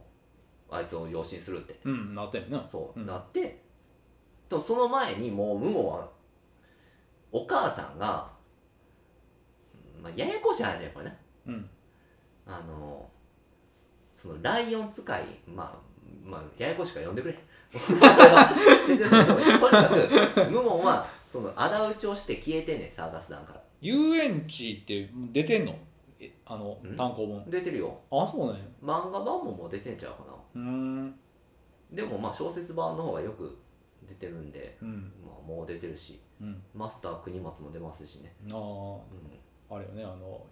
柳の そうそうそう師匠ねあの凶悪水木しげるみたいな人ね、片手がないうん、ずっとなんか大麻吸ったりしてたもんひゃねひゃひゃひゃうん猛禽類の爪になってますから爪はいではいではいでうんそんなぐらいすごい人スカーフェイスでも出てきたもんねあだからあれですよ世界中のリスペクト集めてますかられうね、ん、うん、だからまあモデルになった人がいいんやろそのなんか、うん FBI からもなんかこうそうそうそうね、学びに来るみたいな実際の人物でまあ、まあ空洞がねやっぱりねどうしても大事になってくるんで遊園地は、ああそうだねまあ、だから柳柳が柳結流構行が松本泰山ってうん梢ちゃんのお父さうん、うんんあのを殺したい家でしか今まで出てきあのー力道山みたいな家 ねた腕組んでそうあれしかないんやけど松本泰山がなんで死んだのかっていううんところからまあ端を発しますからうんそもそも梢ちゃんが病気やってんなうーんでその大金がい治療代をうん稼がなあかんってことで遊園地というやばいゲームに参加したんですよ松本泰山、お金のためにそうそこで柳流子と出会ってしまってうんやられちゃったとうんいうので、うん葛城無門はその仇討ちうんのためにいろんな人にこう久我十名とかねうんとかに習って強くなってうん遊園地に参加するとうんいう話なんですよねうんでまああれでしょ柳流子を警察にそうそうそう引引き渡しきた渡したり人間がまあ笠木モモンだと、うんいうのでねかなりいいキャラクターなんでうんぜひと傷一つない体してんねんなそうそうそう、うん綺麗な綺麗なねバキと真逆ですねうん天内優とちょっとかぶっちゃうみたいな感じもあるけどうんまあやっぱでもバックボーンがいいじゃないですかちゃんと克実のお兄ちゃんっていうんううのんもあるししっかりしてるからねうん強さの、強さの理由もすごいねんないろいろと、うんうんまあ、ぜひとも遊園地呼んでください遊園地そうですね遊園地は面白いんで呼んだ方がいいですよバキ好きやったらうんバキとガローデンとブノもうん9が10名出てくるんで、うんうん、ぜひとも呼んでいただきたいなというふうに思います別れる決心見た 後は遊園地 よいよいよ呼んでっていう異常なバランスをそうバランスを恋愛のことなんて考えたらあんまりあれなんであの恋愛こないものを、ね、摂取してほしいとまあでもねバキサーガとかあったわけやからあれは愛についての話だようね、ん愛だけが残ったってねなんでもねうんその割には梢ちゃんこの10年ぐらい出てきてないねでもそうやな日があんまスポットライトが当たってないな最後出てきたってライ大祭じゃないかなだからモハメド・アライ・ジュニアとの、だったらライ大祭の前やろ、うん、ぐらいの話ねえ来大祭に来てたっけ梢ちゃんって聞いてたと思うだってバキ呼ぼのガリガリああで見てたかそうそうそうやでな来てたなうんだからそのモハメド・アライ・ジュニアもライ大祭参加してたと思うからうん来てたようん小ちゃんは、うんでガリガリになってるガリガリになってバキにうん心配が来てて、うんでバキがなんかこう盤面この一手みたいなそれじゃあアンチかどういとんので最後の時はうんまあでもキーパーソンやったわけようん小ちゃんってうんそれがもうピクル編から出てきたんちゃうかな出てきたかな宮本武蔵は出てきてないと思うし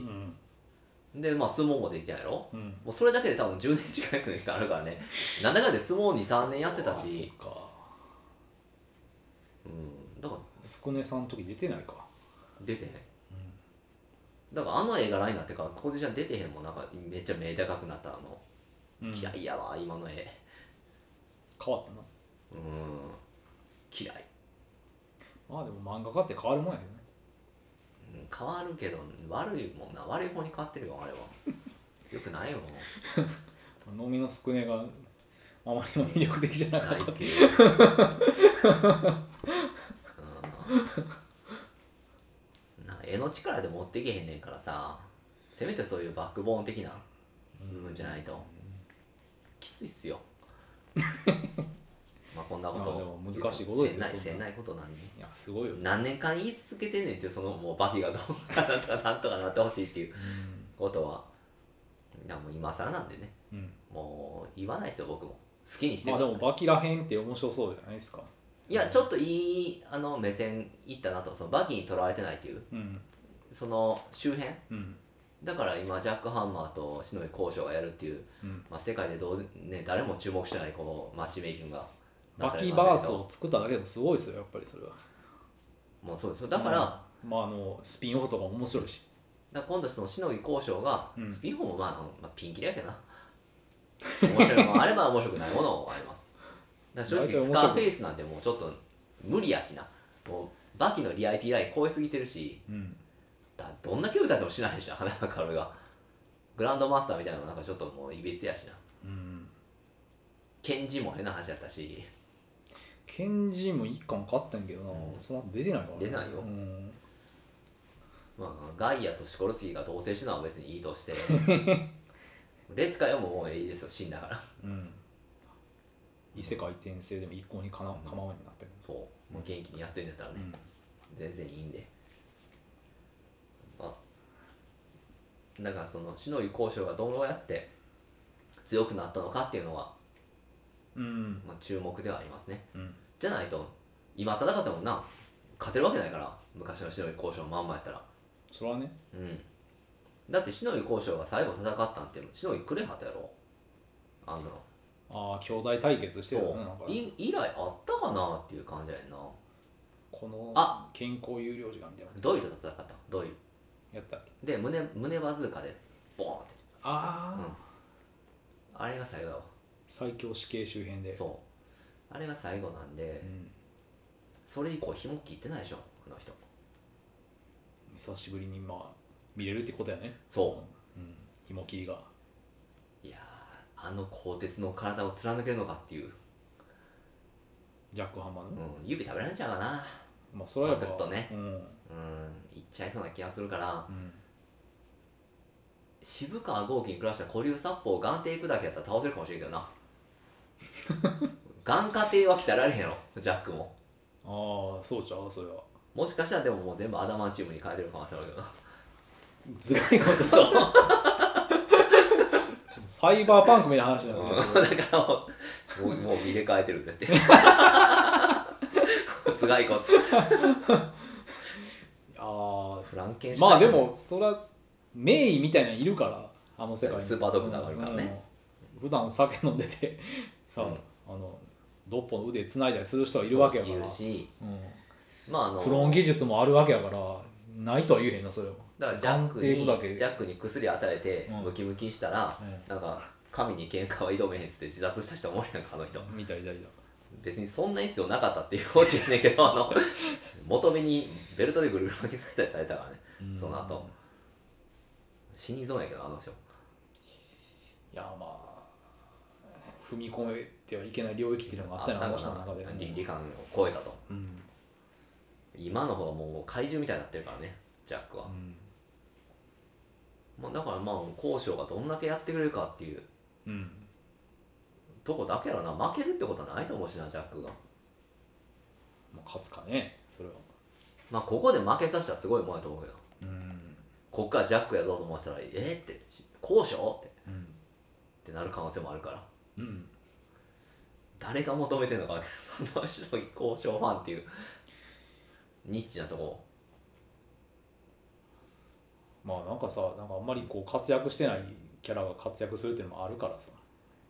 うんうん身長さ子供と大人ぐらいになってると思うけどなうんまあでもしのぎ交渉はしのぎ交渉でなかなかすごいことしてんちゃうあの後もう化け物みたいになってるかもしれんな、うん、分からへんよ出てきそたれな今の死の交渉見てないからまだ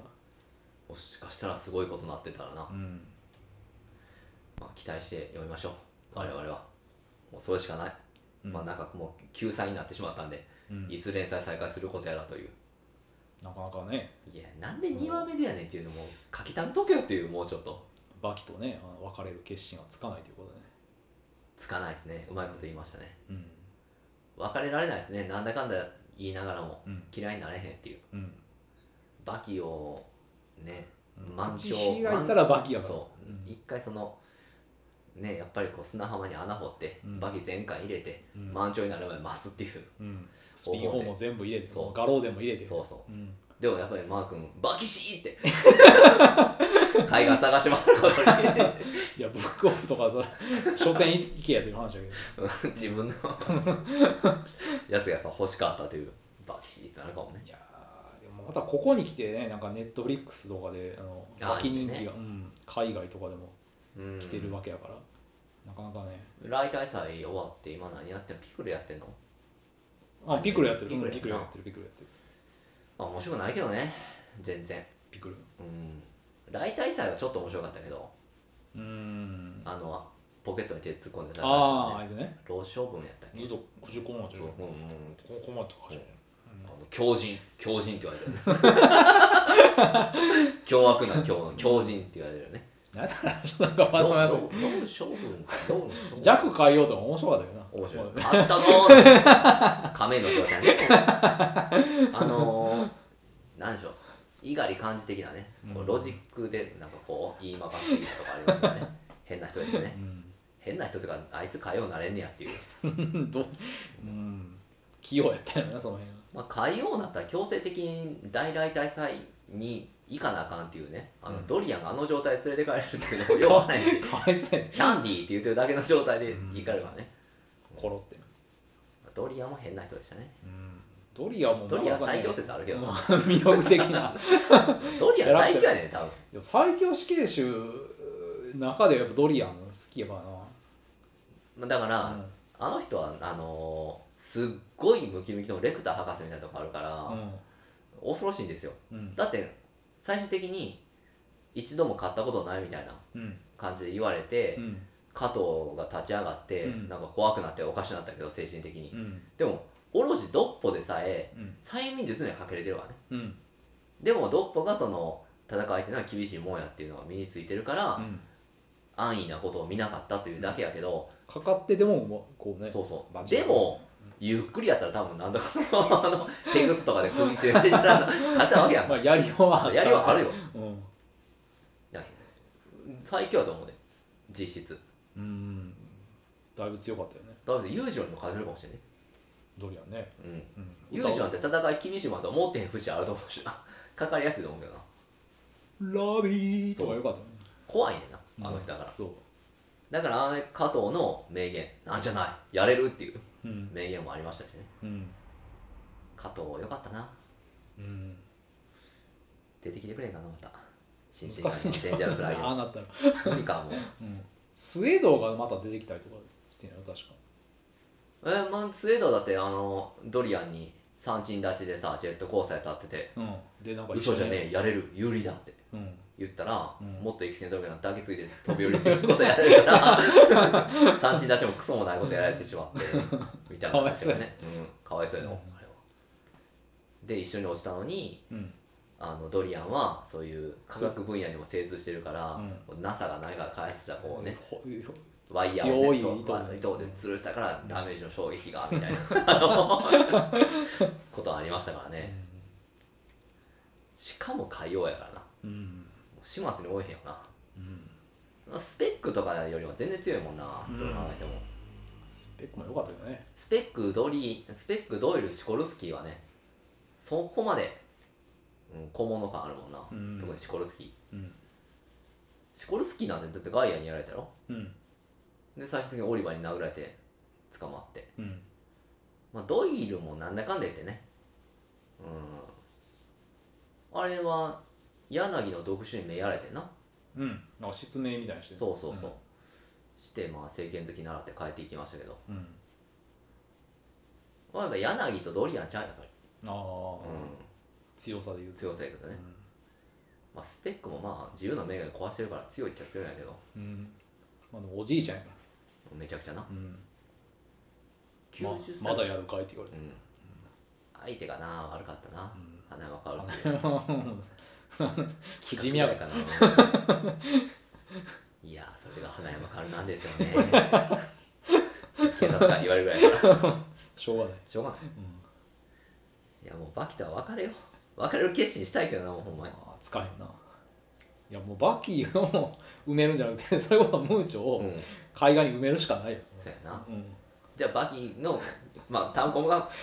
う探してきてくれめったちゃしいってめちゃしいって言って来てくれる可能性があるからそどっちが話してんのかってことねううん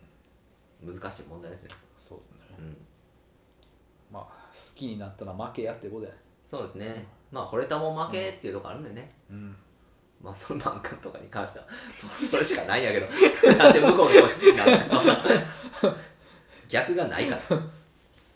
あ、というわけであの別れる決心はいバキともどもに皆さん楽しんでいただけたらなと思いますのでそうですね以上で、えーそろそろ終わらせていただきたいと思いますが最後なんかありますかうんないですないですかはいわかりました。じゃあ、えー次回、えーっと、あ次回はすごいですよ。最新作、うんタうんーでお会いしましょう。では、さよなら。さよなら。さよさよなら。